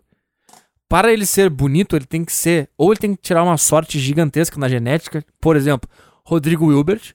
Ou ele tem que ficar na dele, ele tem que ficar quieto, cara, e se esforçar pra caralho durante anos em silêncio, fechado no seu casulo. para ele conseguir se transformar num homem do caralho. E aí, cara, a, a verdade, a realidade nua e crua é: homem sendo humilhado em balada há anos. Isso é o que mais acontece todo final de semana. Milha milhões de homens pelo mundo saem em baladas na única esperança de ser aceito por mulheres e são rejeitados a noite inteira, enchem a cara, chegam em casa fudidos sem pegar ninguém, com a consciência pesadíssima de se olhar no espelho e se sentir um merda, e eles seguem as suas vidas. No fim de semana que vem, fazem tudo de novo, e o único combustível que eles têm para continuar cometendo esse erro é: eu quero ser aceito por mulheres. É só isso. E aí ninguém fala disso. Ninguém fala disso, da opressão que a mulher impõe sobre o homem. Ninguém fala disso, cara. Aí fica essas Anitta com os rabos do caralho, achando que estão lacrando e a gente tá, cara. Eu daria o meu mindinho para comer o teu rabo, Anitta. Com celulite, sem celulite, o caralho. Todos os homens do Brasil, se, se o cara se tu chegasse com uma proposta séria pro cara, cara, a gente serra o teu mindinho e tu tem a oportunidade de comer a Anitta. Cara, eu te dou aqui, ó, 90% da população brasileira diria sim. Tá?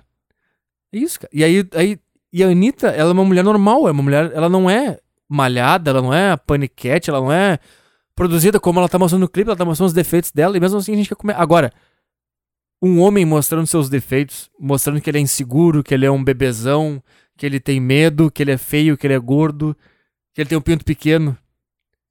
Tu acha que isso ia ser bem recebido? Tu acha que isso ia ser uma lacrada? Um obeso mostrando o pinto pequeno dele?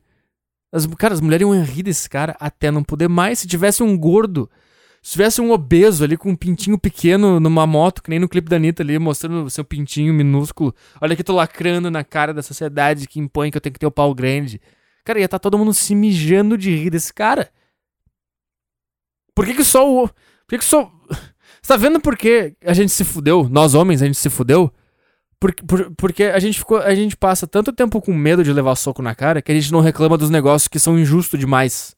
Por exemplo, padrão de beleza. A gente passou anos, ah, o padrão de beleza da mulher, o padrão... E na verdade quem sofre o padrão é a gente. A gente que tem que se enquadrar no lugar que elas, no lugar que elas querem, porque é a gente que tá procurando a aceitação da mulher. E a gente, só que a gente não reclama, a gente não chora, a gente não fala nada, a gente só fica vivendo e tentando se enquadrar nesse padrão. Entendeu? Por isso que tem um monte de curso aí de pua, de tutorial como agradar mulher, tutorial como comer mulher, tutorial como seduzir mulher. Cara, mulher não tem isso, cara. Tem um, tem um comercial na rádio que eu escuto todos os dias, que é um, um locutor falando de ejaculação precoce, que a mulher se sente triste quando o cara goza rápido demais. Esse é o comercial, não é nessas palavras, mas dá a entender que é isso. Cara, cara, chegou no ponto que tu pode ter um comercial na rádio abertamente, se eu fosse falar em termos feministas, tentando controlar o nosso orgasmo, nos ridicularizando porque a gente goza, falando que o nosso orgasmo atrapalha o prazer da mulher. E não tem ONG, não tem movimento de homem reclamando. O que, tu imagina se é o contrário, cara? Tu imagina se tem uma propaganda na rádio abertamente falando: mulher, o seu rabo com celulite faz o homem não gozar. O homem não gosta disso, então passe esse creme pra celulite. Se tivesse isso, cara, cara, ia ter. Essa empresa seria processada, ia estar tá com a reputação manchada, ia estar tá em crise, ia ter post em blog, ia ter perseguição, iam achar a sede da empresa, iam mandar. E aí fica essa propaganda que eu escuto todos os dias no rádio, é ativa o nome do negócio, eu acho que é um Viagra, não sei o que é.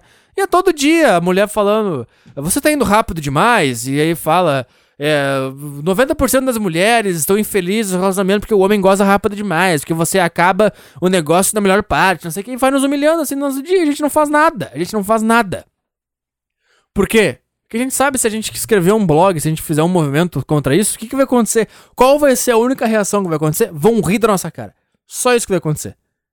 Só isso. Não vai ter, não vão levar a sério, não vai ter lacre, não vai ter clipe do cara que tem ejaculação precoce. Olha aqui, eu gosto em dois segundos, olha aqui, é, tô lacrando na cara da, da, da, sociedade feminista aí que quer que eu goze depois de duas horas. Ah, o meu orgasmo não tem nada a ver contigo, ah, eu gozo quando eu quiser. Ah. Não vai ter isso, cara. A gente não vai fazer isso. Porque a gente, por quê? Porque a gente não é um bando de criança, a gente sabe que a existência humana, ela é mútua. A gente tem que mudar coisas em nós para agradar a mulher. E a mulher até então tinha que mudar. E não era tanta coisa assim, é só não encher o saco. Algumas coisas na personalidade para nos agradar. E aí a gente fazia um casal, a gente ficava feliz, a gente tinha uma família e a gente era unido. agora criou uma guerra de sexo onde só um. É só um. Só um time tá afim de ganhar essa guerra. Aliás, só um time se importa com isso. É tipo lá o Mundial. Só o sul-americano se importa com essa guerra. Que são as mulheres, e por isso que elas estão cada dia mais louca, cada dia com uns negócios que tu fica sem entender. Tipo esse, esse lacre aí da celulite da Anitta. Eu fico... Sempre que eu li assim, ah, a Anitta quebrou os padrões porque ela mostrou que todos os corpos são bonitos e que a celulite é natural. Vocês estão falando contra quem isso, cara? Qual é o inimigo de vocês que eu não tô entendendo, cara? Ninguém tá nem aí pra isso aí, cara. Ninguém tá nem aí. Nenhum heterossexual se importa com a celulite da tua bunda, cara. Nenhum. Nenhum, cara. Eu tô, eu tô, eu tô, eu tô pensando num rabo com celulite de quatro virado para mim. E eu tô, tá, eu comeria igual. Eu, botaria minha cara e ficaria lambendo igual, não, não, muda nada. Não muda nada. E também, e a gente nem tem preferência, ai, com menos celulite ou com mais celulite, a gente não tem preferência, cara.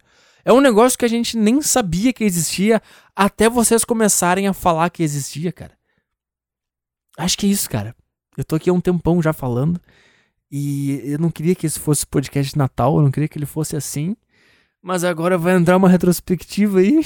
Eu tô com essa voz de trouxa. E é isso aí, cara. Até o último podcast do ano, que será no dia 29. Talvez eu faça um podcast lá no Hotel Fazenda, lá, o dia novo. Talvez no dia 1 que vai ser numa segunda, ou no dia 31 mesmo. Talvez no dia 31, hein? Eu faço um dia 29 e um no dia 31 lá, gravo no celular, tento postar pela internet, se tiver lá. E bora, cara, bora, bora, bora. Bora, bora, bora. O que tô fazendo, cara? Não sei. Ah, cara, que saco, cara. Eu odeio quando não rola assim, quando não. Sabe? Quando não tem umas ideias engraçadas, uns negócios. Ah, cara.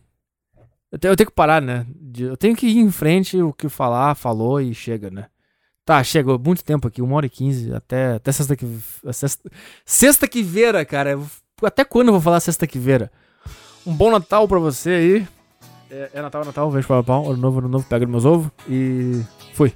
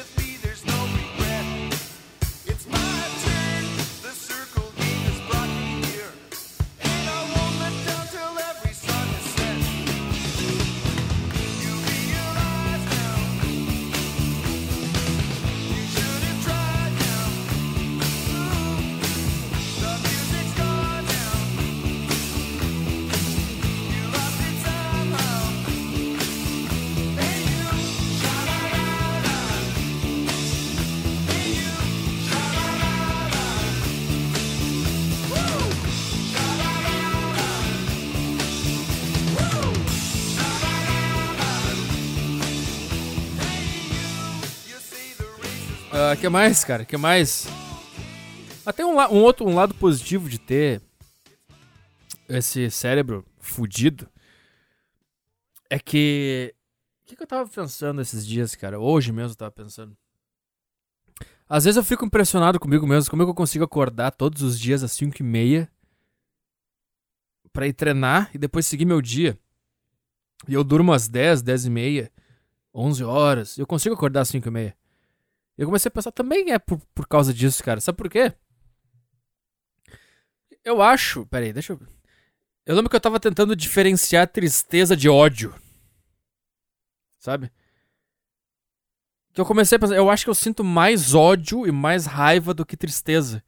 A tristeza não é a minha predominância. A tristeza só tem um, um negócio que eu aceito. Eu só. Porque às vezes acontece realmente eu estar tá andando na rua assim eu acho que o meu cérebro tá agindo sozinho. E daqui a pouco eu percebo, assim, a, a imensidão e a, e a improbabilidade de tudo, de tudo isso que tá acontecendo. E não é isso, mas não é Mas daqui a pouco vem uma sensação muito ruim, assim, toma conta. E eu não fico. Eu não me abalo, assim, eu só. Eu só. Eu fico, caralho, olha, olha essa sensação que eu tô sentindo agora. É isso que eu sinto quando eu me sinto triste. Eu fico, caralho, olha. Olha essa sensação, que loucura. Eu acho que até tristeza é um jeito de conectar, assim, com a, com a, Eu me sinto mais conectado, eu me sinto mais no chão, assim, quando eu me sinto triste. Quando eu me sinto feliz, eu não me sinto conectado com nada. Eu me sinto flutuando, assim, fora da dimensão real, se é que isso existe. Uh, peraí. eu rotei e perdi o fio da meada. Um mero roto acabou comigo. E. Eu acho que é isso só, cara. Era isso que eu queria falar. Eu não sei, eu acho que eu consigo até sentir a tristeza de pessoas que não estão sentindo. Eu fico. Eu sinto meio que por ela. Não sei se é isso que acontece. Mas não é isso aí. Isso é que bobagem do caralho. Já consegui imaginar um cara falando. Esse Petri é um arrogante, ele acha que sente as coisas pelos outros. Não, cara, não é. Sei lá, não é que eu acho que ele. Sei lá, não me enche o saco também. É. Mas o que eu mais sinto é ódio, é raiva, assim. E, e é raiva de mim mesmo, é ódio de mim mesmo. Porque às vezes os caras mandam assim, como é que eu não sei como é que tu consegue acordar às 5 e meia pra ir treinar. Ou até quando eu não acordava às 5 e meia, os caras me. Ah, como é que tu pode ser assim e treinar? De onde que tu tira energia? Cara, é, é raiva. É ódio. É puro ódio, cara. Porque sempre que eu acordo às 5 e meia, meu despertador toca. Tem a minha voz que eu acho que é a voz principal, é a que eu devia ser, que é a voz merda, é a voz covarde e fudida e que não quer fazer nada. Aí eu tenho que bater nela, eu tenho que bater em mim mesmo. Então, meu despertador toca às 5 e meia e essa voz fala: Ah, dorme aí, cara, não vai dar nada. Foda-se, fica aí, tá de boa. Nem vai treinar, que bobagem isso aí, não vai. E aí eu, eu, eu, eu, eu me, me odeio tanto que eu começo. Cala essa boca, cara. Cala a boca. Levanta e vai, ô idiota, ô merda. Porque daí depois, se tu não for, quem que vai ficar triste depois? É tu que vai ficar me enchendo o saco dizendo que tu é um bosta, que tu tá triste, não sei o que. É tu, não sou eu. Então tu vai levantar agora, seu merda do caralho, seu viado filha de uma puta, e vai sair agora na rua. E vai. Ah, mas tá frio. Tá frio, caralho. Te levanta agora dessa cama, vai comer a tua banana e vai lá! Aí a voz, ah, mano, cala a boca! Essa é a minha manhã. é todos os dias. É todos os dias isso, cara. Todos os dias é isso. Aí eu levanto, tá, tá bom, então eu vou. Aí eu vou meio corcunda. Ergue esses braços e vá pra cozinha direito agora! Aí eu, tá, tá, desculpa, desculpa. E aí eu vou reto pra cozinha com os ombrinhos mal levantados. Aí chega na cozinha, Ai, que saco, tem que pegar essa banana. Cala a boca! Entendeu? É assim, cara. Aí tô amassando a banana com sono ali. Ah, puta. Amassa direito essa banana! Aí começa a amassar. Tá, eu amasso direito, desculpa. Aí amassa a banana com força. Ah, agora tem que ir lá no, no armário pegar a aveia. Vai lá e pega e não reclama! Aí. Será que eu inventei um pai pra mim, já que eu não tive?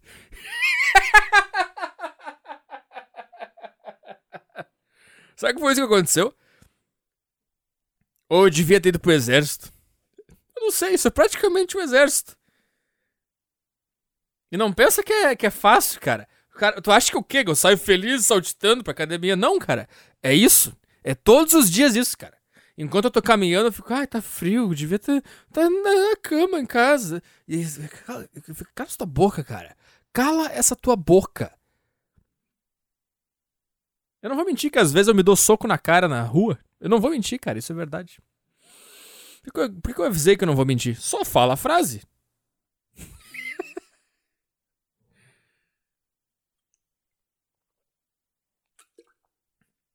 e na academia isso não para, cara.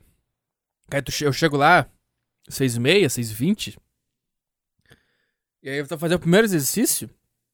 Aí, ah, não, hoje eu, hoje eu não vou botar só 10 hoje. Daí aquela voz, Cara, cala tua boca, cara. Cala tua boca. Só que esse, esse cala tua boca sou eu. Aí eu faço o exercício com 10. Aí eu fico, ah, não, tá bom assim. Eu não consigo. Aí que não consegue o quê, cara? Que não consegue o quê? Cala a boca!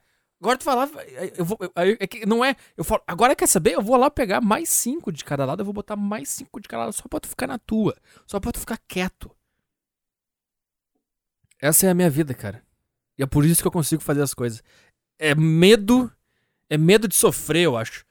Não é nem, não é nem medo. É, é mais.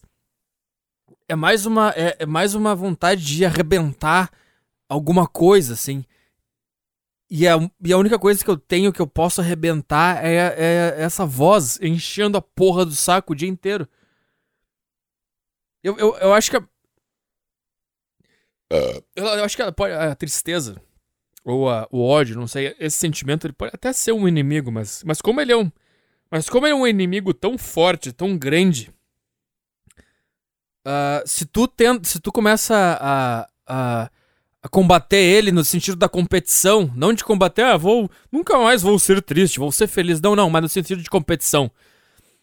Eu sinto como se fosse até uma, uma, uma corrida, assim.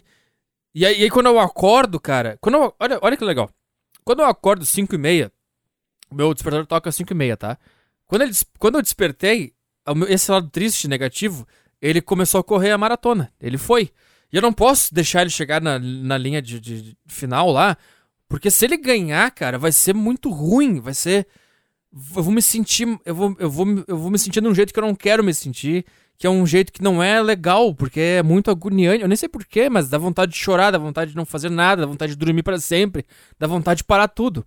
Então, quando meu despertador toca, às 5 e meia, ele sai correndo, ele vai. E aí, às vezes, até acontece de eu, de eu ficar 5 minutos deitado, assim. E até pegar no sono de novo. E aí eu acordo, assim, 5h35, e eu vejo o, o, essa, essa persona, sei lá, lá na frente já na, na, na, maratona. Cada dia é uma maratona, entendeu? Que eu tenho que disputar com essa merda, dessa tristeza, ou dessa voz, ou dessa raiva, não sei o que, que é. E aí, e aí eu, eu, eu, levanto e eu tenho que começar a correr atrás dela. E, e, e, cada hora que ela vem diz: Ah, diminui o peso. Ah, não vai hoje. Ah, não faz isso aí que não vai dar certo. Ah, não, isso aí não. Nem tenta essa piada nova no show. Ah, não vai lá abrir o show do Maurício Meirelles Chapecó, que bobagem. Não vai. Ah, não vai lá abrir pro Michael Conquista. Não, não vai. Cada hora que ela faz isso, é uma distância que ela vai tirando de mim nessa corrida, entendeu? E a, e a minha motivação para ganhar dela ou para me igualar a ela não é de eu nunca eu não quero que ela exista, eu não quero nunca mais sentir isso na minha vida. Não, não é isso. A minha vontade é, é, é, é raiva dela, é vontade de, de, de pegar esse, esse troço e encher de soco na cara. E, tá vendo, seu merda? Tá vendo? Eu eu tô fazendo o negócio aqui. Tá entendendo o negócio? Eu não, eu, não, eu não sei, é mais senso de competição mesmo, não é? Eu não consigo definir o que, que seria a competição, porque eu não posso, eu não posso ganhar dela de uma forma que ela vai ser eliminada da competição e ela não vai mais participar da maratona, porque se isso acontecer, eu perdi, eu perco também a minha motivação, entendeu, cara?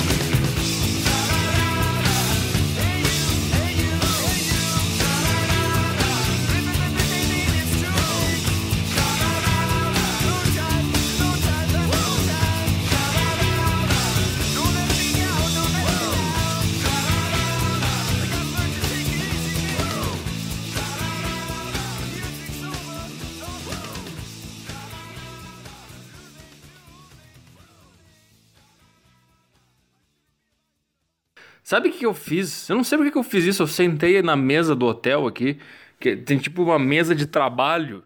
E aí que tem uma vista, assim, mas não é uma, uma vista só pra, uma, pra uns prédios. Eu sentei aqui porque eu quero fingir, que eu quero pagar. Por que eu não fiz deitado? Vamos deitar.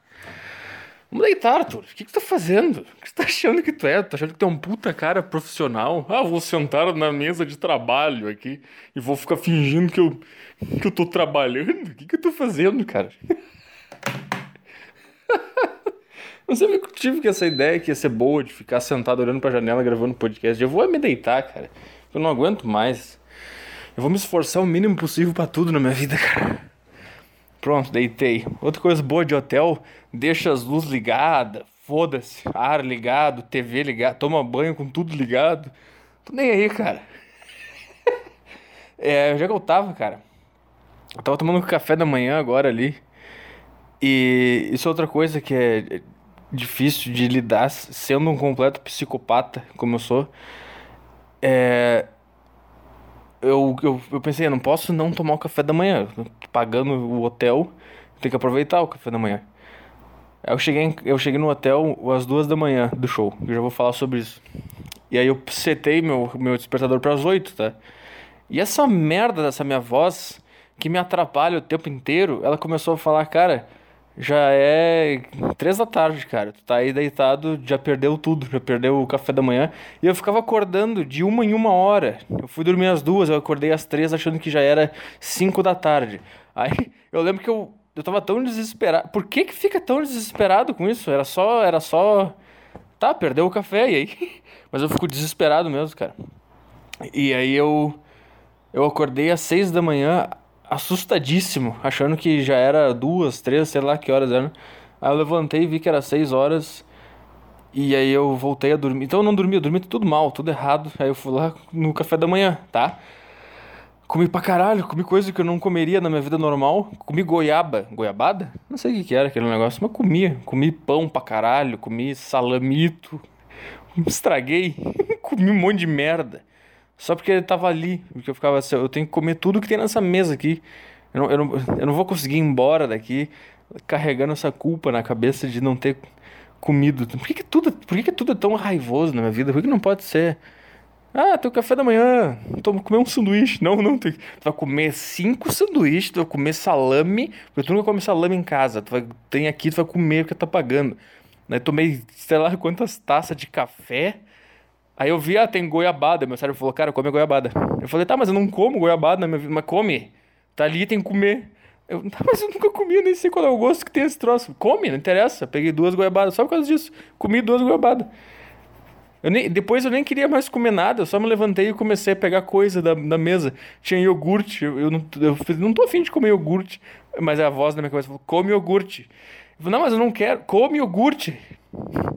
Aí tinha uns potes com umas granola, umas aveia. Aí eu, tá, só iogurte, né? Não, coloca aveia. Mas por quê? Coloca aveia no iogurte. Mas não, não quero, não tô mais com fome. Coloca, tá pagando. é o pai que eu, que eu inventei na minha cabeça, cara. Eu não tive pai, eu comecei a inventar. Isso é o que um pai faria no, com o filho. Quando vai, sei lá, pede um negócio no restaurante, vem uma, um prato de salada e a criança não come. Come que eu tô pagando essa merda. É isso. Agora começou a dar frio, deixa eu me tapar aqui. É. Dá, eu tava. Eu demorei quanto tempo pra, pra fazer isso? Seis minutos. Você ainda está aí? Se você ainda está aí, manda um alô. É, eu queria fazer só 30 minutos hoje, mas sei lá o que vai acontecer. É, tá, eu tava ali, cara, na minha, comendo meu café da manhã às 8h15, 8h30 da manhã. E começa a chegar, cara, aquelas. Sabe família, família que se hospeda em hotel, assim? De gangue. Veio um monte de, família, veio um monte de gente da família. É cada um ficando num quarto separado, né? Aí que acontece, cara? Chega um quarto é o que acorda primeiro, né? Aí eles vão tomar café da manhã, mais cedo, assim. Só que daí eles não comem o café da manhã. Eles ficam sentados ali conversando, só dando umas beliscadas, porque eles estão esperando o resto da família, tá? Aí quando desce o segundo quarto a acordar, os que já estavam ali, que chegaram cedo, começam a berrar: Bom dia! Não, não começaram a comer ainda. Aí, aí os caras que estão ali falam: Não, não, está esperando você chegar. Por que, que todo hotel tem isso, cara? Eu fiquei. Ah, que vontade, que vontade, cara, de levantar e começar a jogar as mesas de comida no chão. Come... Pega os copos de suco, começa a. Sabe que vontade de fazer, cara? Pegar. Os, os sucos, eles estão naqueles garrafão, assim, que tem umas torneirinhas, sabe? Sei lá, cara, pegar uma martelada naquele negócio e ver o suco voando pra tudo que é lado. Por que eu fico tão brabo, cara? Pra que tanta raiva nesse coração?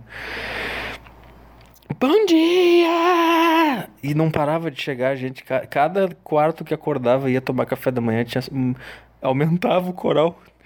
aumentava a chatice, cara. Primeiro eram duas pessoas, bom dia. Aí chegava, aí tá, aí agora tem quatro pessoas. Aí chegava mais duas do outro quarto. Aí eram quatro pessoas berrando, bom dia! Aí chegava, aí agora tem quantos? Tem quatro? Ou já tem seis? Aí chegava, entendeu, cara? E sei lá. E no final tinha dez pessoas. Aí chegou a décima primeira a décima segunda e era dez pessoas. Bom dia! Aí as pessoas chegam, bom dia! Ah, acordaram tarde, hein? Ainda não começaram a comer. Não, não, estava esperando todo mundo chegar para começar a comer. Ah!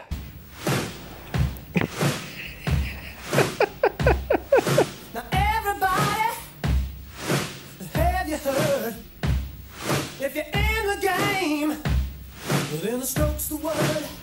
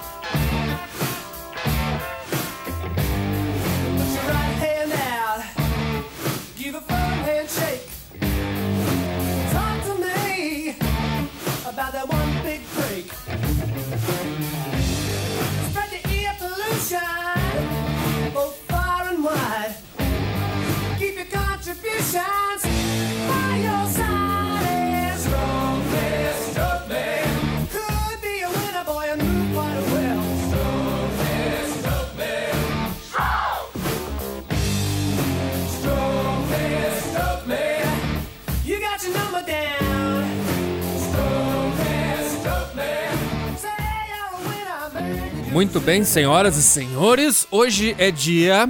Que dia é hoje? Hoje é dia 4 de agosto. O quê? Agosto? Já? Isso mesmo, já é agosto.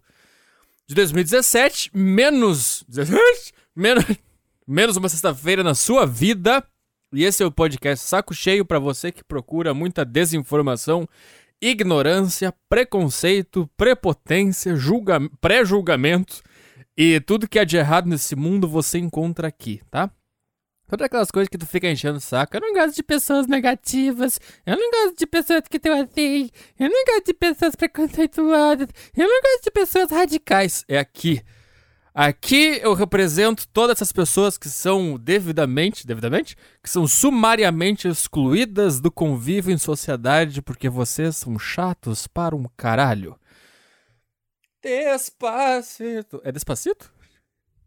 Sabe, Despacito, bicho, é a, é a. Eu acho que é a primeira música na história da minha vida que eu nunca ouvi, mas eu sei cantar o refrão. O que, que é isso, cara? Alguém me explica o que, que é isso?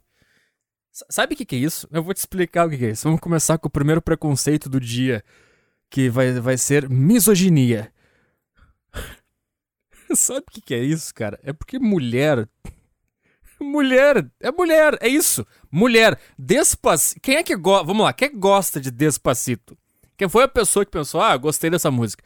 Foi mulher. Foi aquele, aquele grupo de mulher que se reúne no apartamento de alguma das patricinhas de merda, que tem o pai que é médico, daí tem a puta sacada com a vista pra cidade.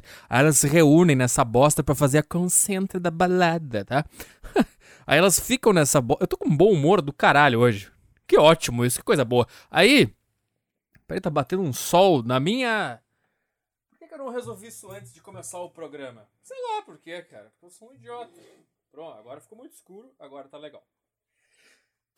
É, aí, cara, são esse, esse perfilzinho de merda, essa bosta, que daí vai fazer a concentra pra balada, e vai pra balada depois e fica lá dançando. Vou te dizer uma coisa, cara, acho que toda a ruína, toda a ruína cultural e artística é culpa da mulher.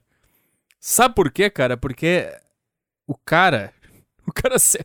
Vamos lá, Despacito. Concentra, seu merda. Despacito. Quem é que decidiu? Ah, eu gosto. Foi uma mulher, não foi um cara. Homem nenhum ouve Despacito.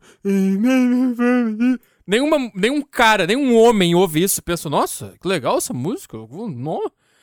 Isso é, é só mulher, porque QI menor e tal. O que, que é que tu falou? QI menor, cara. Não me enche o saco, é verdade. Vai ler os negócios, não me enche o saco. Que negócio que é pra ler? Sei lá. Aí é a mulher que fica. Aí elas começam a dançar em casa. Ah, que cena desagradável. Todas elas arrumadas e bonitas. Ai, a gente manda no mundo porque a gente tem buceta. Elas se começam com essa merda de achar despacito legal. Aí os caras que querem comer elas, eles vão pra balada e tá despacito. Daí eles Nossa, que bosta essa música, eu jamais ouviria isso. Aí eles olham pro lado e tá essas idiotas dançando. Aí o que, que eles fazem? Ah, eu acho que a gente tem que gostar disso aí também. Aí eles vão lá e começam a gostar de Despacito também. Só por isso que essa música bomba. Só por causa disso. E a outra coisa que me irrita é que eu nunca ouvi ela. E eu conheço ela. Eu sei, eu sei cantar uma música que eu nunca ouvi. Como? Como? Alguém me explica como que isso acontece? Eu te explico como é que isso acontece. Isso aí, cara, é Illuminati. Isso aí é nova ordem mundial, cara. Se eles conseguem inserir. Se eles conseguem inserir essa música na minha vida. O que mais que tá inserido na minha vida que eu não sei que inseriram por mim? Hein? Sabe uma coisa? Eu, sou tão paranoico com essas coisas. Sempre que. Sempre que alguém conversa. Ah, tu conhece essa música Despacito? Eu falo, não. eu falo, não, não conheço. Porque eu tenho, eu tenho raiva de conhecer essa música. Porque se dependesse de mim, eu não conheceria essa música. Se dependesse da minha pessoa, da minha vida, eu não, eu não sei como eu conheço essa música. Então, teoricamente, é como se eu não conhecesse. Então, sempre alguém tá falando, ah, não sei, sabe aquela música Despacito? Eu falo, não, não sei, não conheço. Como não conheço? Essa música é super popular. Eu não conheço. Nossa, como tu é diferente, tu não conhece? Não, não conheço. Mas no fundo eu tô ali, eu conheço, mas eu não conheço de verdade, porque eu não quero conhecer essa música. Como eu conheço essa música? Eu só conheço porque, sei lá, cara. Tá? Essa é a introdução do podcast. O que você achou? Cinco minutos divagando sobre Despacito em cinco minutos eu consegui ser misógino. Vamos lá? Agora qual é a próxima? A próxima é ser o quê? É racista? Vamos tentar. Sempre tentando, cara. Estamos na luta aí pra tentar fazer isso aí. É.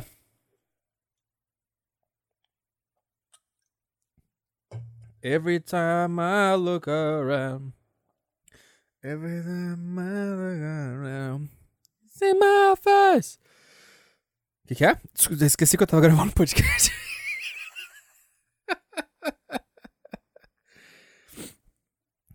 Toda vez que eu chupo um pau. Toda vez que eu chupo. Toda vez. Ó, que eu chupo um pau. Eu fico assim. Eu tava pensando hoje de manhã nisso aí. Nessa música. Toda vez que eu chupo um pau. Eu fico assim. Eu comecei a imaginar, cara. Imagina que eu sou estagiário no Ministério da Saúde. Tá? Aí eu trabalho na. Eu dou umas pausas, assim. Eu vou, eu Cara, tu não sabe onde eu, eu cheguei em Marte nessa pausa agora. De um segundo, eu fui em Marte e voltei. Ai, cara, são tantas vozes na minha cabeça, cada um dizendo uma coisa, eu não aguento mais. Eu entendo com os caras que se matam, os esquizofrênicos, cara. Eu acho que eu tô ficando assim, não é possível, cara. Eu lembro que eu falei que eu acho que eu tenho cinco vozes na minha cabeça. Eu tô começando a dar, a dar, sei lá, nomes ou personalidades pra elas pra eu conseguir entender o que, que é cada uma, cara. Eu, eu- eu consigo ver três, eu acho, agora. Fora eu. cara não é esquizofrênico. Eu consigo ver três vozes na minha cabeça. Fora eu. Tem eu também. Quê? Como assim? Cara, eu, eu acho que assim, ó. Tem tu, tá? Aí tu tem uma voz que é, sei lá, positiva, que sonha, que quer fazer coisa. Tu tem a voz pessimista, que fala que tu é um merda, que tu não vai conseguir. Aí essas vozes, ela, elas ficam brigando, tá? E tem tu ali, daí tu bota a mão na cabeça, tu fica com dor de cabeça com essas duas vozes berrando ali, tá? E tu fica, meu Deus, alguém me salva disso aqui. E aí surge o terceiro elemento. O quarto personagem na minha cabeça. Que é o poder moderador. Tá, ele foi. Chega, cala a boca! Vocês dois! Cala a boca, deixa o cara em paz. Chega, afastou, deu. Para, para um pouco. Você. Para! Não, mas eu tô dizendo que ele é um merda, ele não vai. Cara, não, chega! Chega! Não, mas ele não é um merda, ele tem que fazer esse negócio aqui! Ele vai conseguir ser um comediante bom pra caralho! Não, ele é um merda! Parem vocês dois, chega! Acabou! Vai pro teu canto, vai pro teu quarto! Volta! Vai pro teu quarto! Tu também, vai! Vai!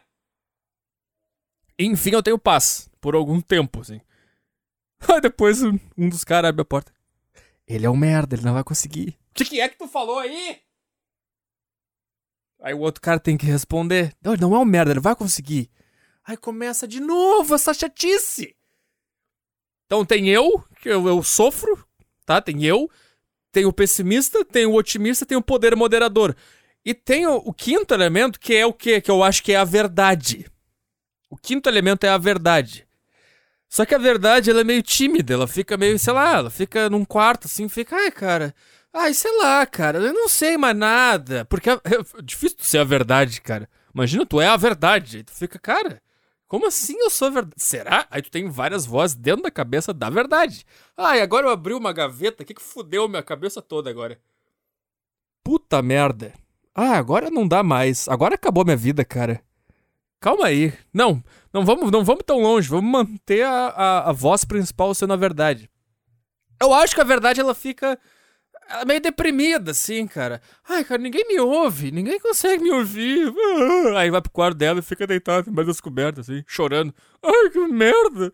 Eu do meu valor, eu tô aqui, mano.